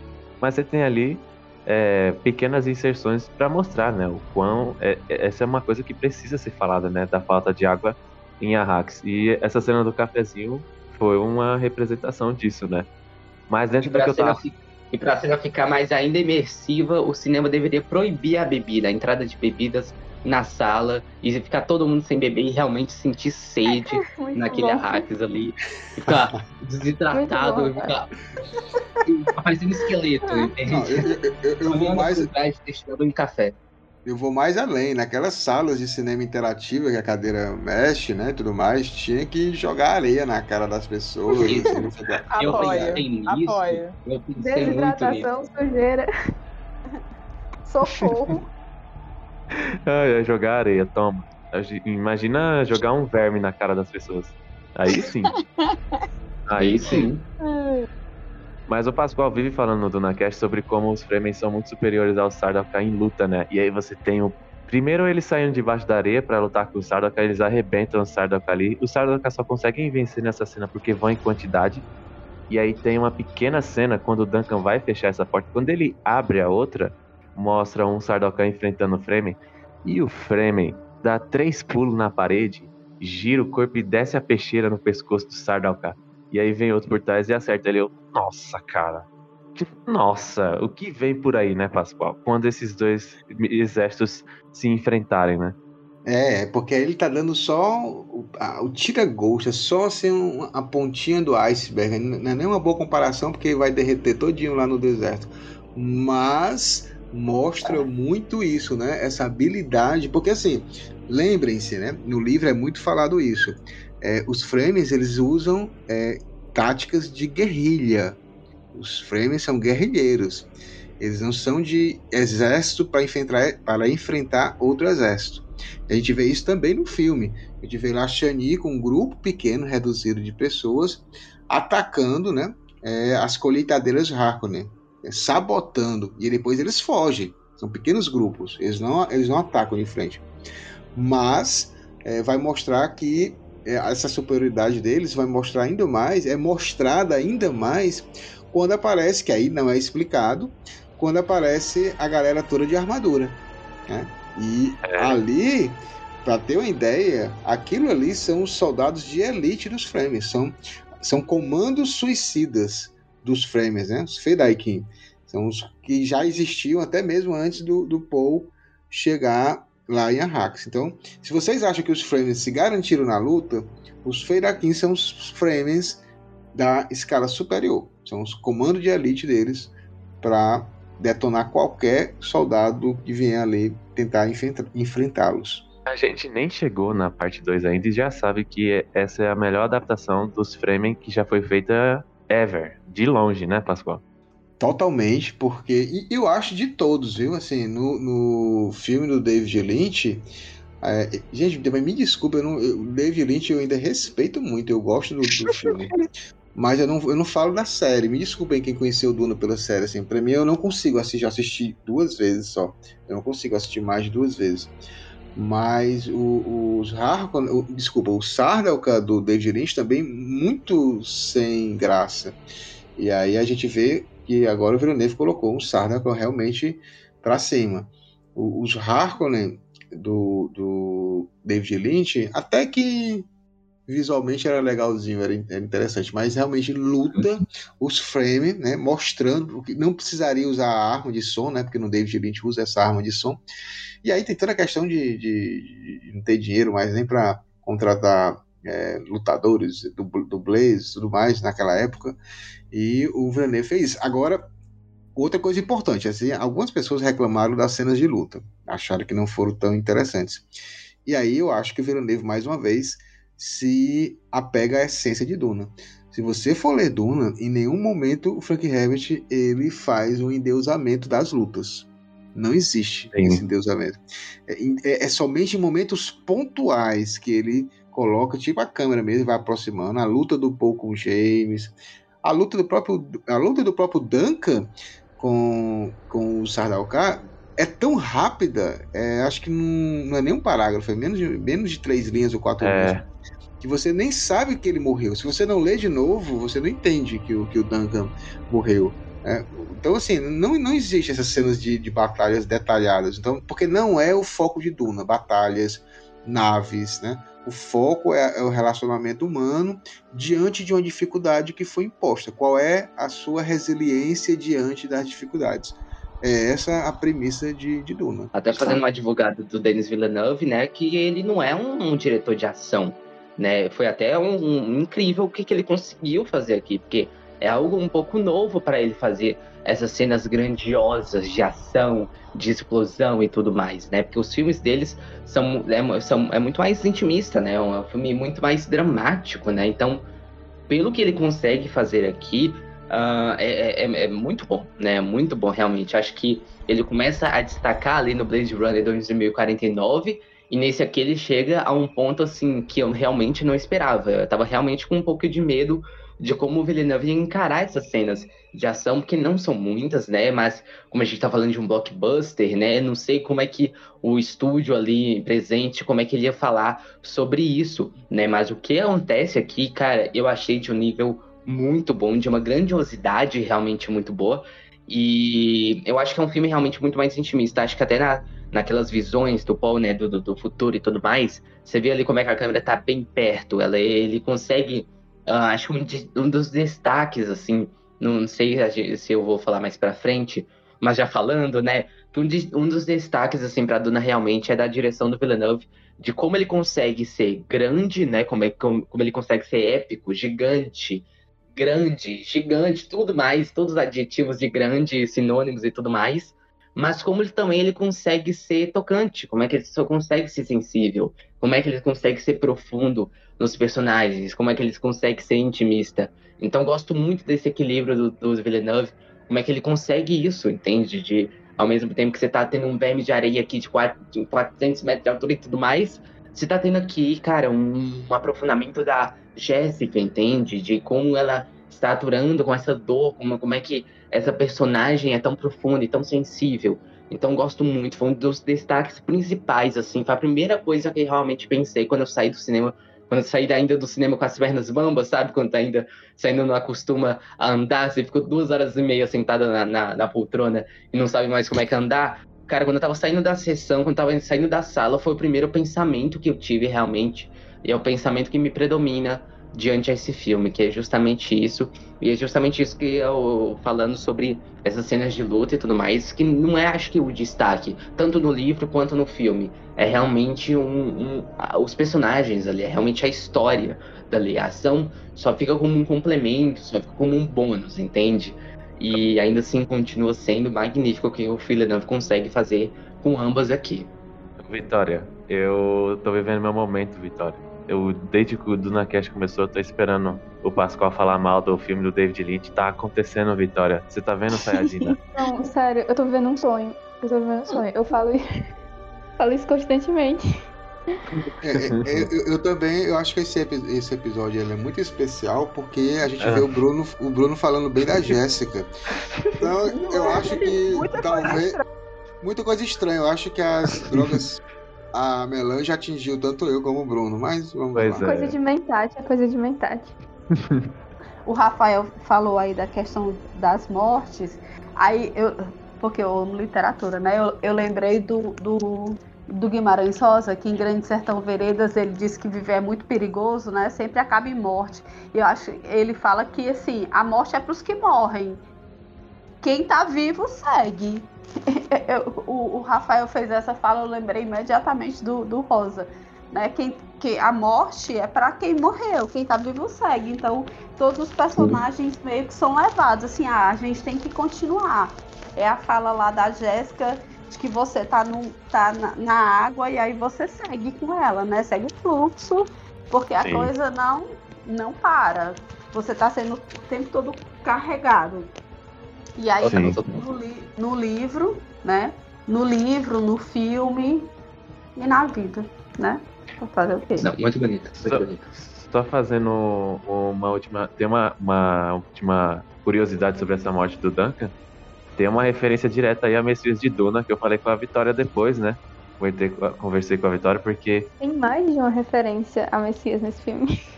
Pois é, e tem a Filhos de Duna também, daqui a pouco eu vou trazer aqui. Mas Por essa favor, do Duncan. Adaptem os próximos eu chorei. livros. Pois chorei. é. Eu sabia, pois. Mas eu chorei mesmo assim. Aparece a Alia, né? Nas visões do Paul, o que foi chocante para mim, porque eu não pensei que ia aparecer a Alia. Bebezinha grito, nos... Eu quase me levanto, olha, essa não teve que me segurar. Sério, Pascoal? Gente... Seríssimo, fiquei. Pra dar um grito ali. Tipo, parecia para mim, foi igualzinho a cena do Capitão América pegando o martelo de Thor. Mesmo sentimento, né? Gritar lá. O pessoal vai me achar doido, né? Mas. Cara, a gente cara, precisa de uma câmera de segurança naquela sala do cinema pra gente só ver a reação do Pascoal, cara. Eu daria duas horas e meia da minha vida só pra ver a reação do Pascoal assistindo esse filme, cara. Eu queria, eu também queria muito. Não, eu queria estar ao lado do Bruno, porque eu, eu iria ver o Bruno chorando ao ver o Duque Leto morrendo. Ai, para com isso. Iria ver o Bruno é, defendendo a Lady Jéssica. E aí, a vida é assim, né? Agora, assim, só pra, pra constar, tá? Eu quero só mandar um, um grande abraço à Dona Jo. Dona Jo, Dona Jo, a mãe do Bruno, assistiu o filme, nunca tinha visto a obra. E o personagem preferido dela, eu vou dizer apenas com três palavras: lindo, lindo, oh. lindo. Ela amou o Duque. Dona Jo, tamo junto. É isso mesmo. Estou, pro, estou proibido, estou proibido de falar mal do Ducleto na frente da minha mãe. Veja você, que olha amor. isso. É, manda arrancar todos os dentes. Manda arrancar todos os dentes agora. Manda arrancar todos os dentes. ai, ai. Muito bom. Mas então, é, nessa morte do Duncan, o que que acontece? Ele cai uma vez e a Jéssica até fala pro povo, he's gone, ele está morto. Né? E aí ele levanta e tira a espada do Sardaukar, que ele estava empalado, e volta a lutar de novo. Isso aí, não vou ficar falando aqui de Messias de Duna, mas é uma clara referência a Messias de Duna. Mas vamos seguir adiante aqui. Agora eu quero me focar muito no lance das visões do pouco concentradas no James. Tem a, a fanfic aí do Poe James, do amor, que a Vitória criou. Não sei se ela vai querer falar disso. Mas. É algo, é algo que quem ouviu os episódios anteriores vai entender. Exatamente. Mas partindo do princípio desse lance do futuro incerto que a Vitória falou agora há pouco, você tem o Poitras que ele tem uma atividade cerebral muito mais elevada por conta das disciplinas mentais de PNG7 que a Jéssica e o Tufi Hawat geriram durante toda a vida do Poe. A gente fala disso a exaustão aqui no DunaCast. Então o que acontece? Quando ele se vê no deserto, ele sabe que ele vai precisar encontrar os Fremen e aí ele começa a projetar como é, o que, que vai acontecer. Eles vão ter que ser inseridos no povo Fremen e eles vão precisar de um guia, de alguém que vai inseri-los na cultura Fremen. E aí, na projeção que ele faz, na projeção mental que ele faz do futuro, esse guia é algo muito mais romantizado. É o James que fala na mente dele. É o James que fala que ele não sabe nada do deserto, que vai ensinar ele, que vai trazer ele para dentro do, do contexto Fremen. E aí, quando você vai ver isso se confirmando na realidade, sim, alguém vai fazer com que o Paul se insira na cultura Fremen. Mas a maneira como acontece na realidade é bem diferente da maneira como ele pensou. É algo mais hostil. É o cara desafiando ele num combate mortal. Então é bem o que a Vitória estava falando. Você tem uma projeção do futuro, mas na hora que esse futuro vai se confirmar na realidade, ele é diferente. Ele pode até se confirmar, mas é diferente. Em contrapartida, o James, por conta de toda a questão de manipulação religiosa, toda a questão da crença Fremen na chegada do Messias, na hora que o Paul, que é um cara diferente, chega a Arrakis e vai encontrar com os Fremen, ele usa a própria existência para poder servir de teste. Os Fremen não têm esse salvaguardo tão absurdo na questão da individualidade. Eles procuram a melhor forma de fazer com que sua vida sirva ao coletivo Fremen. Então é por isso que o James do livro se coloca para desafiar o Paul. Não tem ódio, não tem ranço do James contra o Paul, mas ele coloca sua existência nesse ponto, nesse sentido. Ele dá esse sentido à vida. É por isso que ele fica irado quando o Paul não quer matar ele. É por isso que quando ele cai, ele cumprimenta o Paul. Então tem essas duas coisas, esses dois aspectos que estão presentes no livro, entre a luta do Paul e James, e que o Denis Villeneuve conseguiu trazer para o filme de uma maneira assim brilhante, brilhante. E aí eu queria ouvir um pouco da Sandra nesse primeiro da Sandra e passa para a galera que quiser falar sobre isso, que eu achei muito linda essa adaptação do Poe James para o filme. Eu, eu acho, eu não sei. eu gosto, certo? Mas eu, eu acho, eu fiquei com medo do, do James. Ficamos. porque ele parecia muito muito mais Fremen. Eu, eu acho que eu imaginava os Fremen, os, os Feidiakins daquele jeito, entendeu? Eu imagino os Feidiakins, né? Que são os, os guerreiros Fremen. Os Feidaiki. É, é Feidiakin. Acho, imagino aquilo, aquela coisa meio louca, meio obcecada. Então me assustou um pouco. Mas eu queria que a cena tivesse a, o desconhecimento do, do, do, do Paul, entendeu? Eu, eu, eu queria mais da cena. Na verdade, eu queria que a cena tivesse diferente.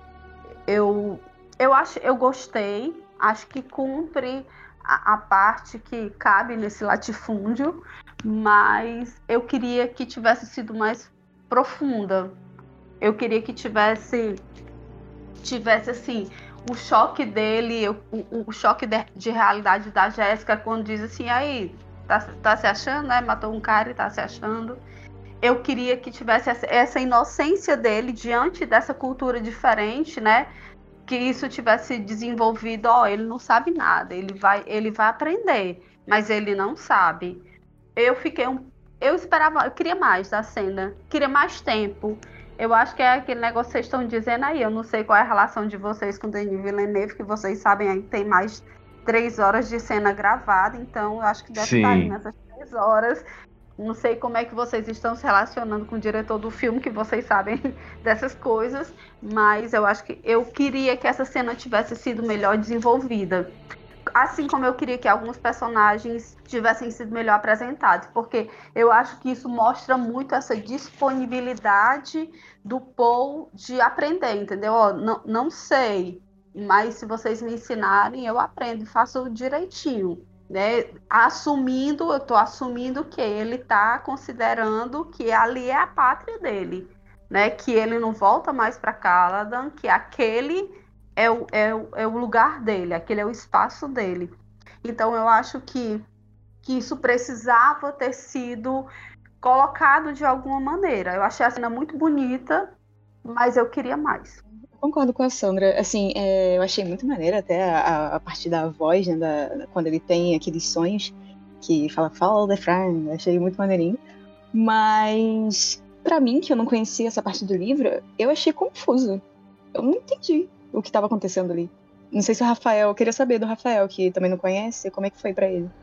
Sim, foi, foi até um problema que eu sabia quando acabou a sessão. Quando acabou a sessão, eu juro pra vocês, quando começou os créditos, eu falei, cara, vai ter muita gente que vai reclamar do final desse filme. Porque é um momento, assim, de clímax, né? É ali. Acho que eu fiquei em dúvida se qual que era o momento realmente de clímax. Era a aparição do verme ou se era, ou se era esse confronto final. Eu acho que na cabeça do Denis Villeneuve, claro que foi o confronto final ali que era o clímax, só que eu não senti realmente que era assim o ponto o ponto alto, entende? Acho que o público em geral também não conseguiu sentir isso. E como era um filme, igual eu já falei, que era um filme muito grande, quando você acaba um filme ali com um confronto mais intimista desse, um confronto mais dramático desse, o público vai se decepcionar. Eu, particularmente, eu senti, né, porque realmente tem uma construção, é uma, é uma conclusão ali, quase, entre aspas, né? Que a gente vai ver muito mais. Mas no filme, no roteiro, é uma conclusão da jornada do Paul ali, né? Você tem tudo ali, você tem basicamente tudo ali do filme, uh, toda a construção para aquele momento, para aquele realmente, o Paul realmente decidindo quem sou eu realmente, e eu, eu senti um pouquinho de, não sei, eu, eu, eu, faltou me conectar realmente nessa cena, nesse confronto. Realmente eu achei muito confusa alguns momentos, não entendi realmente, ok, eu não entendi, mas eu tô acompanhando, ok, Villeneuve, não entendi, mas eu tô acompanhando. Aí foi um momento realmente que eu fiquei um pouquinho, é, é foi uma experiência um pouquinho estranha, que eu não tava conseguindo muito entender, não, não tava conseguindo me conectar muito a esse momento, a esse confronto, que eu acho que deveria ser um pouquinho mais emocionante, mais épico, né, mais, mais tchan, né? Falta aquele tchan. Concordo muito contigo. Vocês estavam falando sobre a. a desculpa, então, vocês estavam falando sobre a falta de peso das lutas. E a gente tem, eu e o Bruno temos um amigo em comum que também leu o livro e gostou muito do filme, mas ele falou que, assim, faltou um babado, né? Faltou ele sentir mesmo o peso. E eu ouvi vocês falando sobre a trilha sonora, cara, e eu acho que pecou, sabe? Eu acho que Nesse faltou momento, né? um pouquinho do Howard Shore, sabe? Uma coisa épica. Faltou aquela, aquela é. facada e ele tirando, é... ele olhando, a trilha subindo. Eu acho que. Faltou. Isso, eu é. acho que não teve tanto peso. Faltou um pouco, sim. O ah. Hans Zimmer é muito bom com esse tipo de trilha que te deixa imerso. Só que eu acho que ele não é tão bom quando tem algum tipo de sentimento. Eu achei ele um pouco frio. Eu tenho a impressão, assim, eu acho que precisaria ter ficado claro que assim, olha, está aqui a gente está encerrando a jornada do Paul Atreides e a gente vai iniciar a jornada do Majib. Hum. É, aquele, aquele jovem, aquele jovem, aquele rapaz inocente em alguns aspectos, ele morre aqui quando ele matou o James, mas nasce um outro cara, né? Nasce um, um outro, um outro personagem e eu acho que se isso tivesse sido melhor desenvolvido, tanta gente não teria ficado com essa sensação de, puxa, mas acabou sem acabar. Assim. Caramba, eu achei é interessante, interessante essa visão, interessante essa, interessante. Desculpa. Pode fechar, pode fechar, Sandra. Mesmo que a gente, mesmo pensando que o que, que eu argumento, né? Eu argumento assim, meu argumento de convencimento é, poxa, mas esse é um filme introdutório. A, a, a tinha que a, o universo é grande demais, tinha que apresentar o universo. Mesmo, o, mesmo com esse argumento, que eu imagino que era essa a intenção do amiguinho de vocês, o Denis Villeneuve, mas eu acho que isso tinha que ter sido clarificado, isso tinha que ter sido colocado nas palavras né, dentro do texto, e eu acho que o final era essa, era dar a facada lá no James e olhar e, e, e ter alguma coisa nos olhos dele, nada aquele negócio dele Sim. saindo junto, não sei o quê. Meu pai. Um pouquinho mais da emoção assim, Mas eu gostei, né? eu gostei, mas eu queria que fosse é. diferente.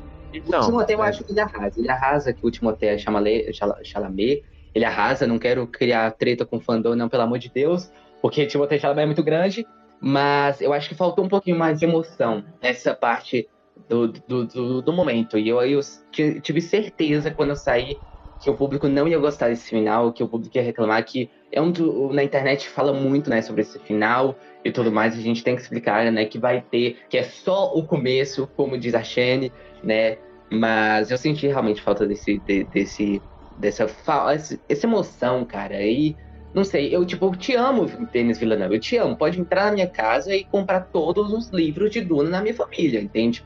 Mas eu acho que faltou um pouquinho, entende? Faltou um pouquinho nesse final, um refinamento maior, entende? Uma ceninha ali do que... olhando. Eu, eu, acho, eu acho interessante essa visão que vocês estão trazendo, assim, é, a Mariana e o Rafael que não leram, a Sandra até que leu, mas eu achei perfeita essa cena, porque assim, ela vai de encontro direto ao que o Denis Villeneuve está impondo na jornada do Paul Atreides e que se você for ver, ela tá no cerne do livro Duna, porque assim, quando o James cai e o Paul vai cumprimentá-lo, tem uma melancolia muito grande ali. Na hora que ele se ergue e os Fremen começam a cumprimentar ele, sabe, não existe isso de morreu o Paul e nasce Muad'Dib como uma espécie de exposição heróica na verdade, é uma história muito triste, que, que é tão triste que a gente não consegue nem imaginar que está surgindo ali. E o Denis conseguiu colocar isso nessa cena. Na hora que o Paul se levanta, ele não, se, ele não consegue nem sentir que está se levantando como um possível representante dos Fremen. Ali ele virou o centro das atenções. A galera tá cumprimentando ele. Tá tocando uma música bem serena. O Hans Zimmer, muito inteligentemente, não coloca uma música heróica, porque não é um momento heróico. Não é a ascensão de um herói que tá acontecendo ali. É, de é. novo. De novo, o, o Atreides se transformando em Muad'Dib é uma jornada. O, o- eu gosto muito de falar dessa frase, que é os erros de Atreides significam os erros da humanidade. E não tem espaço para romantização da jornada do Muad'Dib no Duna de Denis Villeneuve, porque não tinha espaço para essa romantização no Duna de Frank Herbert. Teve espaço para essa romantização na série dos anos 2000, teve espaço para o o herói no David Lynch, mas não tem espaço para o Paul herói aqui. E é por isso que a trilha ela é melancólica, ela quebra, ela é anticlímax. O momento em que o Paul vence o James e se insere na cultura Fremen é anticlímax. Você não vê o nascimento de um herói acontecendo ali. É uma outra coisa que tá acontecendo. É por isso que eu acho tão perfeita a construção dessa cena, sabe? Eu, eu- Eu concordo com isso na parte do. essa parte final. Mas, a, por exemplo, a, a morte do Duncan. Eu acho que faltou ali, sabe? Ah, sim, Uma sim. Entendeu? Eu acho que uma- é é um filme que não dá pra assistir só uma vez, né? Definitivamente não. Você tem que assistir várias vezes ali, que são muito, muita coisa ali, né? E eu acho que talvez na minha segunda, na minha segunda sessão, assim, eu consiga sentir mais, eu consigo abaixar um pouquinho a expectativa né? pra Tipo, o que esse tá final. acontecendo, né? Agora que você lembrou realmente dessa cena do, do Paul realmente levantando e passando e todos cumprimentando, eu lembro agora que eu arrepiei nessa cena, tanto no trailer, acho que no trailer eu arrepiei muito nessa cena, que eu sentia que ia ser uma cena muito, muito realmente é, emocional, né? Uma cena muito realmente importante pro filme, mas no- na minha sessão, na minha experiência, no meu filme, ah, eu, não, eu só senti nessa parte. Em, em geral, eu não senti, entende? Eu acho que eu arrepiei, Não na verdade, heroísmo. cena E não tem o heroísmo, né? É, Eu acho, eu acho essa- esse muito importante esse, esse ponto que o Bruno trouxe, e é exatamente essa questão do anticlímax, é porque é, há muito tempo a gente não tinha um filme que trouxesse bastante reflexão. Aquela palavra que fala, né, que sonhos vão vir das profundezas, e aí eu achei perfeito o que o Bruno colocou. É, é para ser anticlímax mesmo. Não está criando-se um herói não está aparecendo o- esse salvador. Tanto que quando a gente vê a luta entre os Fremen, não existe nenhum tipo de torcida, né? Porque a coisa mais comum que seria era ter a galera, vai lá, isso, né? N- n- Não existe isso no do Villeneuve. Inclusive no, no livro do Frank Heft existe um pouquinho. E eu acho que a questão da. No livro, a gente vê a Jéssica depois dando a lição de moral, porque ela chama o Paul de assassino. É, aqui no filme é exatamente a- essa finalização da cena, sem essas músicas, é, é, é, trilha sonora de, de herói, perfeito isso aí. E uma outra questão também que eu não sei se vocês notaram. O, o Denis Villeneuve acaba é acaba quase, né? Assim, quase o final, uma luta. E o final do livro de Duna é também uma luta, gente, tá? E aí até é, é, essa observação o Rogério Acioli fez lá no grupo de WhatsApp que a gente tem, e eu achei perfeita. É, nós vamos ter aqui no final do, do Duna 1 uma luta de suma importância, que aí vai mostrando um pouco quanto o Paul começa a perder a sua inocência e a sua humanidade. Ele começa a partir daí a entrar no, no espiral que ele não gostaria de estar. E mais na frente, antes do final mesmo do livro, nós vamos ter uma outra luta do Paul, né? Com uma outra pessoa, com, com, com, o- com o sobrinho do, do Vladimir, que é o Fade Halter.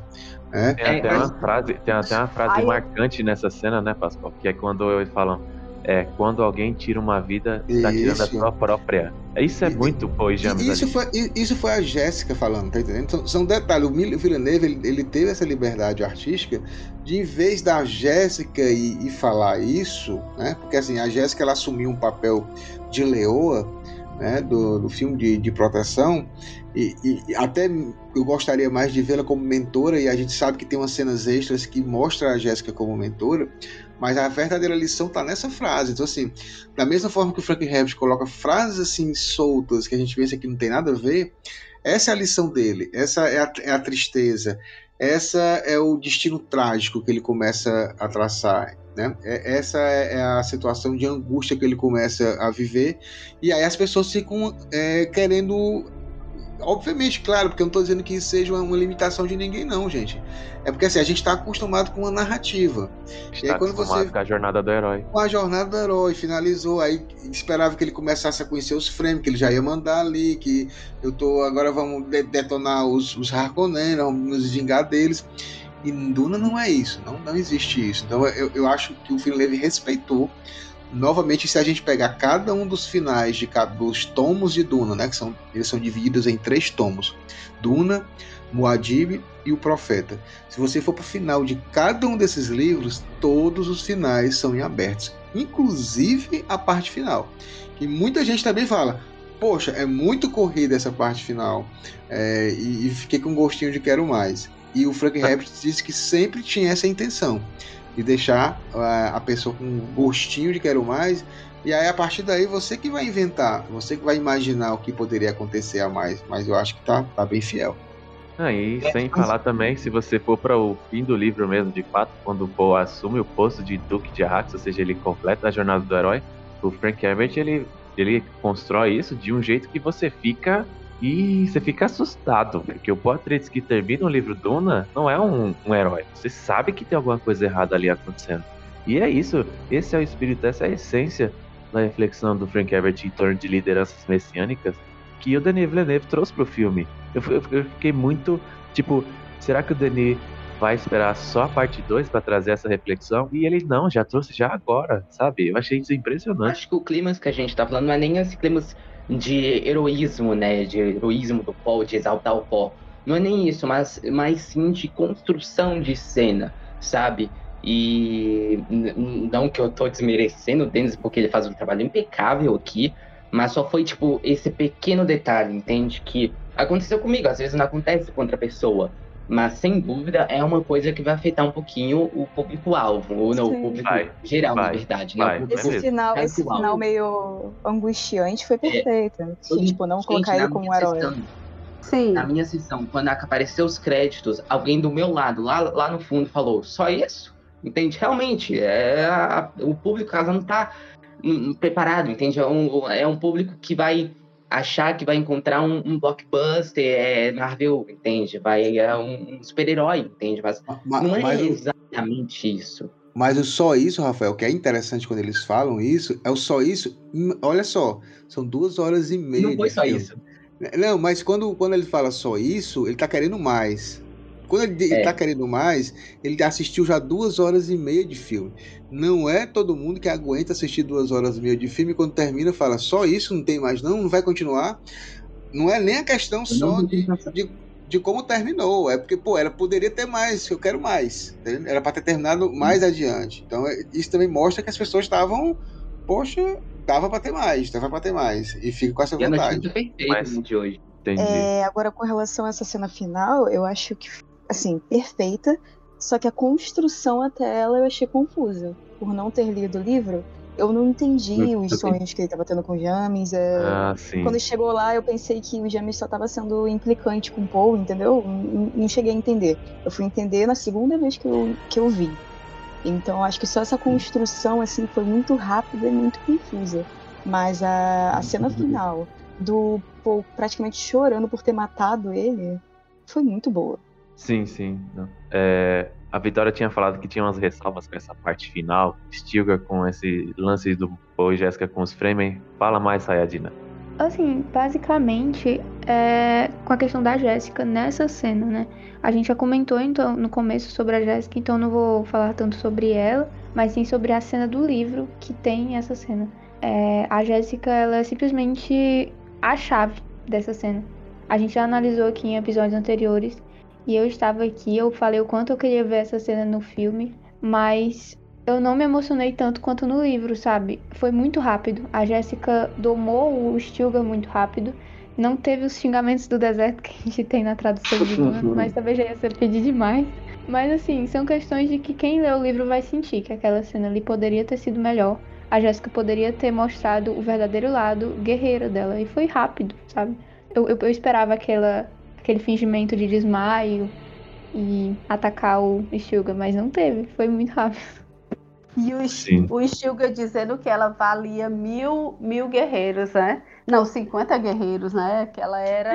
mil guerreiros. É assim, poxa, se, se, se os Fremen são guerreiros tão poderosos e ele diz que ela vale muito, muitos deles, então ela, ela é uma mulher de muito poder. Acho que isso tinha que ter sido. Não é que tinha que ter sido colocado, né? Mas assim, se fosse colocado, mostraria mais do que é a Jéssica, do que é a essência dela. Eu acho. Tudo isso Não. tem essa decisão do, do tanto o Villeneuve, mas como também do, do roteiro do Eric Roth, né? Que é justamente isso, do que, que a gente vai adaptar, né? Do que, que a gente vai realmente mostrar na tela, o que que funciona, né? Tem essa questão e eu tô muito curioso para ver esse livro.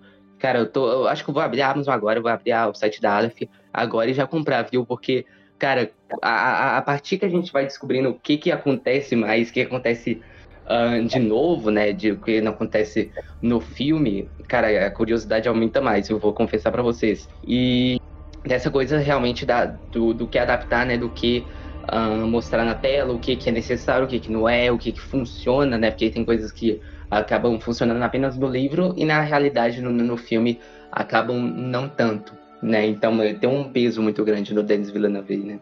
É isso que a Mariana tava falando da, da trilha sonora. É, eu concordo real, tipo, essa, essa cena do Duncan, né? Que a música me tirou um pouco. Tem uma outra música que eu não me encaixou, não adianta, que é a, a música tema dos Atreides, aquela gaita de folha, achei muito estranho aquilo ali.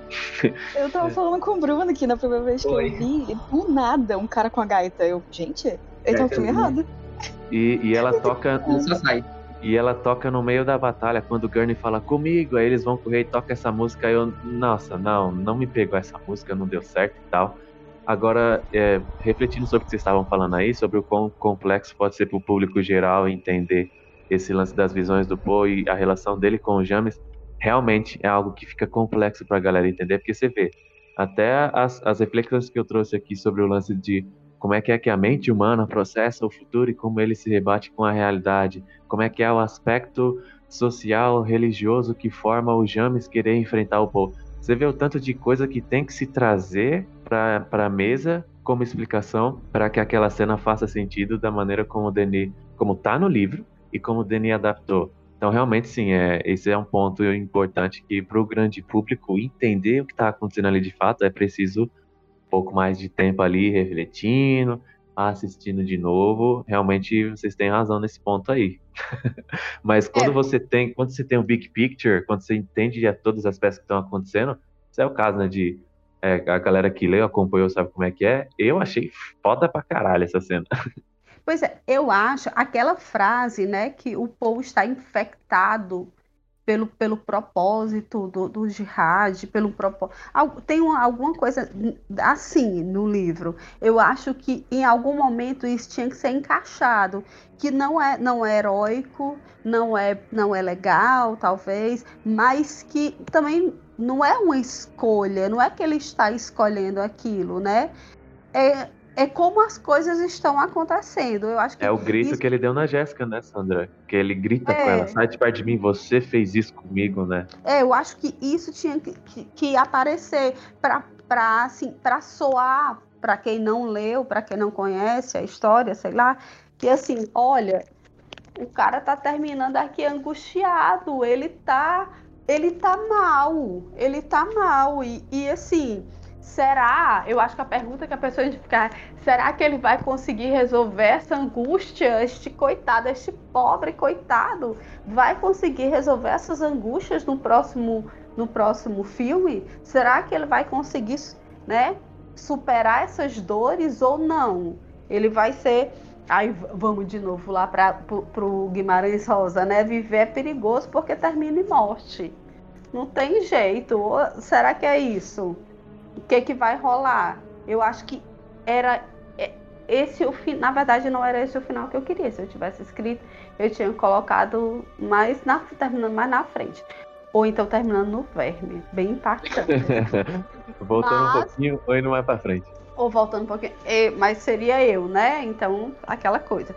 Mas se eu acho que se tivesse, se tivesse costurado um pouquinho, eu acho que o que você falou em relação ao, ao, Yue, ao Dr. Yue, assim, dois minutos mais, assim, umas duas falas a mais, tinha resolvido melhor esse encerramento. É isso, era, era esse ponto, essa só esse encerramento. Não terminou como eu queria, mas de maneira geral, eu, eu entendo a intenção.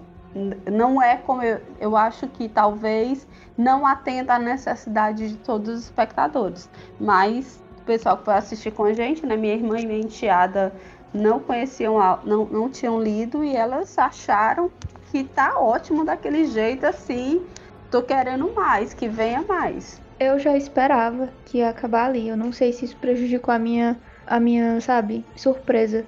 Porque com certeza a gente que leu ficava pesquisando tudo sobre o filme que podia saber, né? E meio que eu já esperava que ia acabar naquele momento.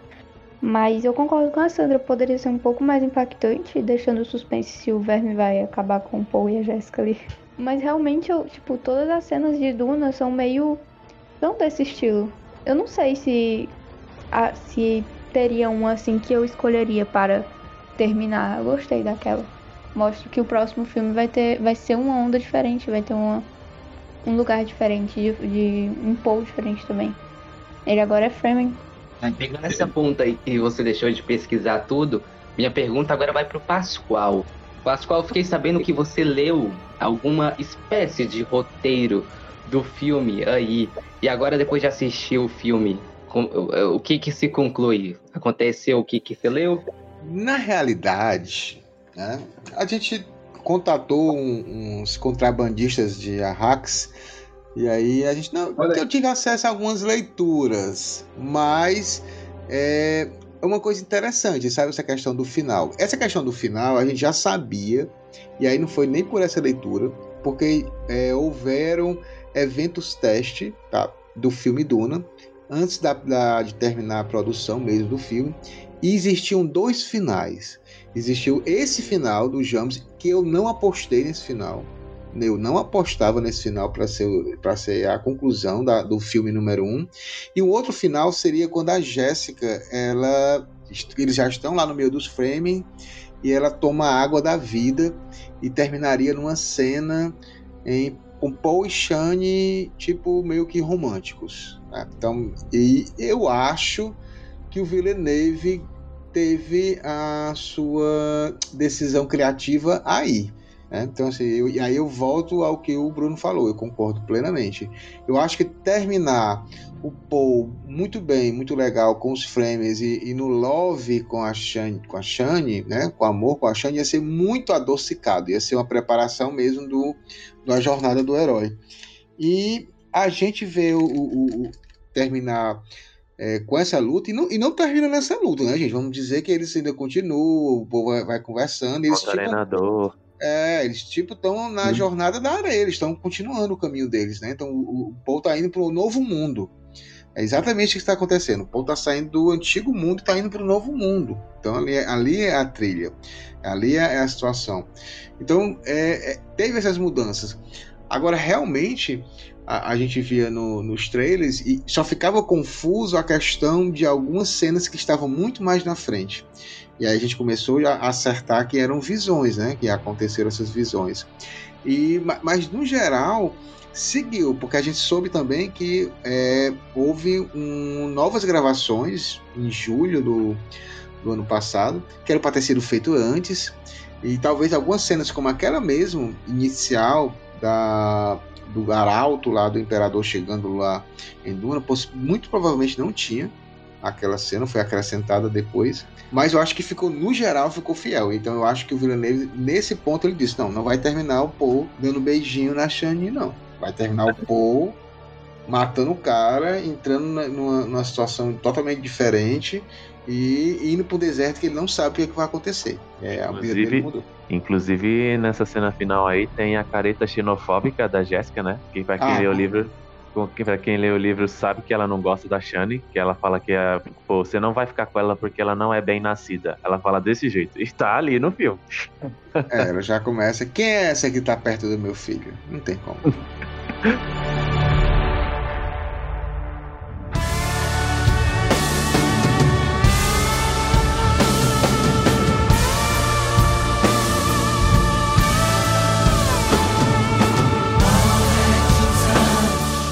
Pascoal Naib, um Dunaverso gigante para o nosso piloto da guilda amado editar. Ele vai amar esse episódio, com certeza. Vai assistir o filme essa semana, já assistiu o filme essa semana aí, Hildon. Agora minhas considerações finais vai para uma frase muito interessante que enquanto o Paul estava pensando, sonhando e aparecia o James, o amigo do deserto, ele fala uma frase que um personagem muito importante lá em Filhos de Duna, no terceiro livro, fala. Eu não vou falar que personagem é esse para não dar spoiler, mas ele fala a frase: "O mistério da vida não é algo, não é um problema a ser resolvido, mas uma realidade a ser experimentada. Essa frase foi tirada diretamente da boca de um personagem muito importante lá em Filhos de Duna, Denis Villeneuve tirando essa frase e colocando na boca dos James dos sonhos do Paul. Enfim, esse filme é incrível, eu dou nota 8,5 para ele no geral e tô ansiosíssimo para a parte 2 que eu tenho certeza que vai ser ainda melhor e em perspectiva quando os dois filmes se completarem, o mundo vai olhar para Duna como de fato uma das maiores obras da história do cinema de ficção científica. Essas são minhas considerações finais e sigam o DunaCast em todas as redes sociais, apoiem no Padrim e é isso aí. Agora eu passo a palavra para Benny Gesserit. Mariana, suas considerações finais, Mariana. Então, gente, é... eu gostei muito do filme. Quando eu saí, eu saí é... completamente aflita porque ele realmente é muito sensorial, então, independente de você ter lido o livro ou não, você vai sentir as coisas, porque o Villeneuve fez isso muito bem. É, eu também acho que, assim, eu tinha muito receio, assim, acompanhando, né, vocês e tal, até o, a estreia do filme, se ele ia pegar no grande público, né, porque a gente tem muito, é, é uma obra muito muito de personagem, né? Muito sutil. Então nem sempre isso cai muito bem. Só que eu consigo enxergar assim como uma grande obra e uma grande obra que vai se tornar pop, sabe? Eu até falei que é, quando a CCXP voltar vai ter um monte de Poa Trade, sabe? E é isso que eu quero ver. Então, eu tô ansiosa. Eu acho que eu acho que a segunda parte vai ser melhor. Não sei porque eu tenho esse sentimento. E eu tô ansiosa, eu tô ansiosa. Eu gostei muito do filme. Rafael, dê suas considerações finais, Rafael, primeiro. É, o primeiro episódio do DunaCast que o Rafael está participando já está sendo batizado aqui como Fedaikin. Fala, Rafael, suas considerações finais. Cara, primeiramente, que experiência é, tá nesse episódio. Foi muito bom conversar com vocês, falar bastante sobre Duna. E que experiência Duna também o filme foi, né? Foi uma experiência, assim, épica, né? Foi, é um filme que consegue ser lindo, lindo, lindo, né? Que consegue, acho que principalmente ele consegue ser grande, né, em escala em produção, em dinheiro, né, realmente tem ali em marketing, em tudo, do trabalho da Warner e tudo mais. Mas ele ainda consegue ser um filme pequeno, ele ainda consegue ser um filme intimista, consegue ser um filme tocante, emocionante. Eu me emocionei em vários momentos do filme. Então, cara, eu acho que é um filme incrível. Acho que é um projeto, é uma saga, um livro incrível. Uh, e eu, eu não vi o tempo passar, né? Porque realmente é uma imersão que você entra naquele universo, você não quer sair. E cara, Duna já é um sucesso, Duna já é quase um clássico, já é um, já é um marco, realmente, assim, tanto no, na, na cultura pop, né? Quanto já é um marco, assim, em tudo e no cinema, realmente. Então, cara, Duna foi uma experiência para mim. Foi um filme que vai me marcar aí por muito tempo, né? Acho que até, cara, para sempre, entende? É, e Acho que a obra em si, em qualquer meio, entende, é realmente é uma obra incrível, realmente. É uma obra sensacional, genial e tudo mais, e todos os adjetivos que você vai encontrar no Google. Então, cara, muito obrigado pelo convite. Basicamente, também tem um podcast e é isso. Muito obrigado. Sandra, nossa irmã BNG Serit também, companheira do Pascoal Naib, dê suas considerações finais. Poxa, nem sei. Assim, eu acho que a, a, as, todas as minhas experiências com Duna foram muito impactantes, assim. Ne, e nenhuma das vezes foi uma relação de amor à primeira vista. A primeira vez que eu li o livro eu não me apaixonei, né? Eu li, li sob coação, eu li ou não casava. Mas foi, foi nessa pressão aí, ó. Se não tiver leitura, não tem casamento, que é uma coisa que absurda, chantagem. Desconheço. É, uhum, tá legal. Eu vou já sair e conversar com você. É, a, a, mas assim, a segunda vez eu não conseguia parar. Na minha segunda leitura é que eu tive é, esse, essa. Eu fiquei imersa na obra, eu não conseguia parar de ler. E eu tô contando que acontece a mesma coisa com, com, com, com o filme. Eu gostei do filme, eu gostei muito do filme mas eu não fui fisgada como eu fui fisgada na segunda leitura. Então eu estou confiante que eu vou ser arrebatada nessa, na, na vendo mais detalhes. E quanto mais eu, coisas eu assisto, mais críticas eu, eu, eu assisto aqui em casa, a gente assiste, todo mundo que posta alguma coisa de Duna, a gente assiste, né? Por força da pressão. É, quanto mais eu assisto, mais eu vejo, percebo coisas que eu não tinha, que eu não percebi, porque é aquela coisa, né, da emoção, da né, de, de ver o filme com, com duas pessoas que são, né, a Vitória, eu pensei que a Vitória e o Pascoal iam, iam conseguir assistir o filme, porque eles estavam tão elétricos, eu estava preocupada com a saúde deles dois, mas muito bom, assim, muito bom, não dá, eu não entendo, eu escutei, né, algumas pessoas, ah, eu dormi no filme, não dá, não dá. Se você estiver vivo, você não consegue, porque você é absolutamente envolvido pelo cenário arrebatado, né? A imagem, a fotografia é impecável. É linda, linda, linda. E aí eu queria encerrar com a frase que eu, come, que eu comecei, né? Do Gurney, assim. A luta surge, é, você luta quando surge a necessidade. Eu acho que é essa a vibe. Eu acho que o Denis Villeneuve, né, colocou a faca nos dentes, foi para cima e ele fez um trabalho muito bom. E assim, um trabalho que agradou a quem não conhecia a obra, o livro, e conseguiu né, agradar muitas das pessoas que tinham lido, porque quem leu tem essa compreensão. Poxa, isso não tava porque não não não dava para adaptar tudo. Eu acho que a sua fala, Bruno. Nossa, é uma saga. Adaptar esse filme não é coisa fácil. É difícil. Ele, pois é, e ele conseguiu fazer um trabalho que eu não imagino outra pessoa fazendo, assim, tão bem. Talvez porque ele é muito fã da obra também. Então, aí eu quero aproveitar e agradecer muitíssimo, né? Adoro conversar com vocês no primeiro podcast. Né? Então foi muito lindo, muito obrigada. Gente, assistam e leiam. São duas experiências muito diferentes, são duas experiências fabulosas, são imersões muito diferentes. Então, para que comer só um prato se você pode ter os dois, né? Ah, com certeza. É. Foi um prazer imenso receber você aqui, Sandra, primeira vez, Rafael também. A Mariana já tinha participado de uma secretaria da Princesa Irlanda, mas receber ela também num episódio fantástico, não consigo Obrigada nem descrever. É linda essa BNG série, gente. Agora, Vitória, Sayadina do Deserto, dê as suas considerações finais, Sayadina. Ai, pessoal, realmente muito emocionada. É, eu sinto que eu tô vivendo um sonho por estar assistindo o filme, por estar lendo todos esses livros.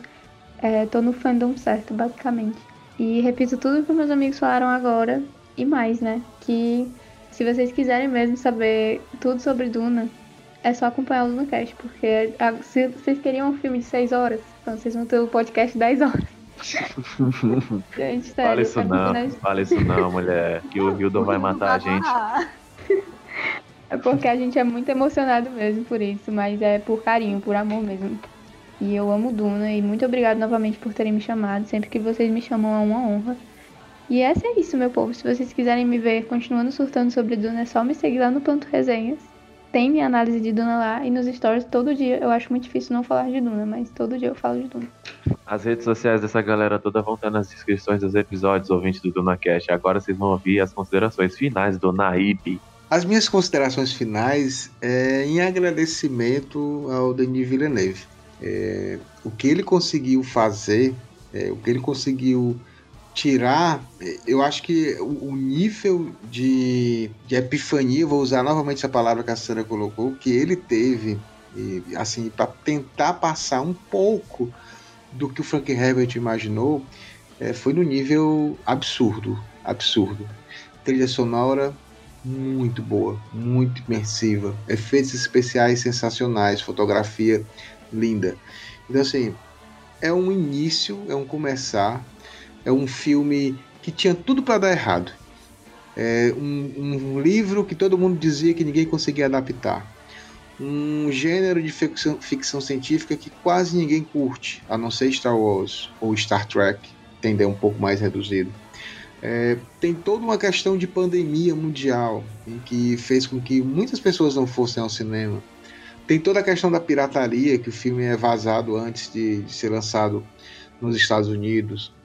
Tem lançamento ao mesmo tempo na HBO Max e, para piorar, um dia antes do filme sair nos cinemas.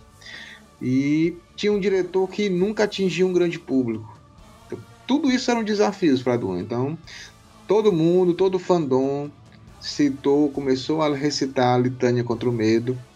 E aí chegou a esse final, que hoje nós tivemos a notícia que nós vamos ter a segunda parte. Então valeu muito a pena. A, a bilheteria de Duna só cresce diante de mesmo diante de várias, de várias cidades na China, em alguns cantos que voltou a questão da pandemia com mais força. E Duna está aí. Né? Então está vivo, vai, vai, vai continuar como franquia. Vocês vão conhecer mais sobre Duna.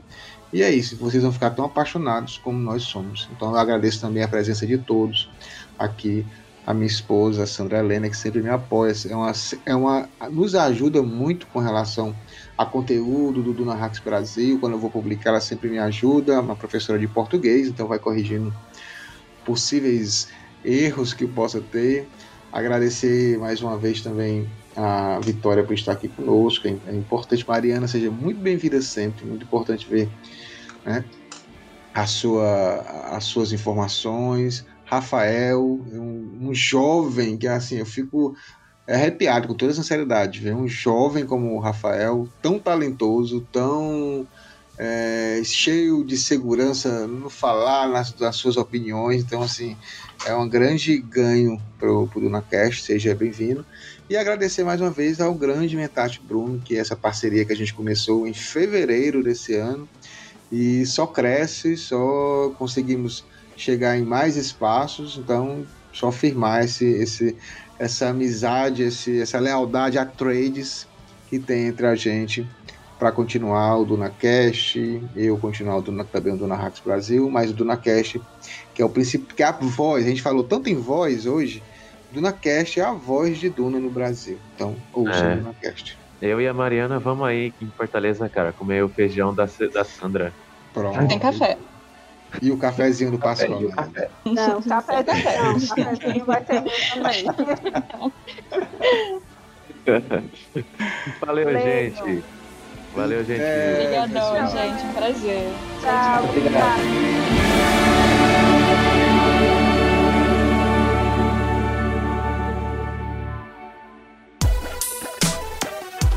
Esse podcast é editado por Radiola Mecânica. radiolamecânica.gmail.com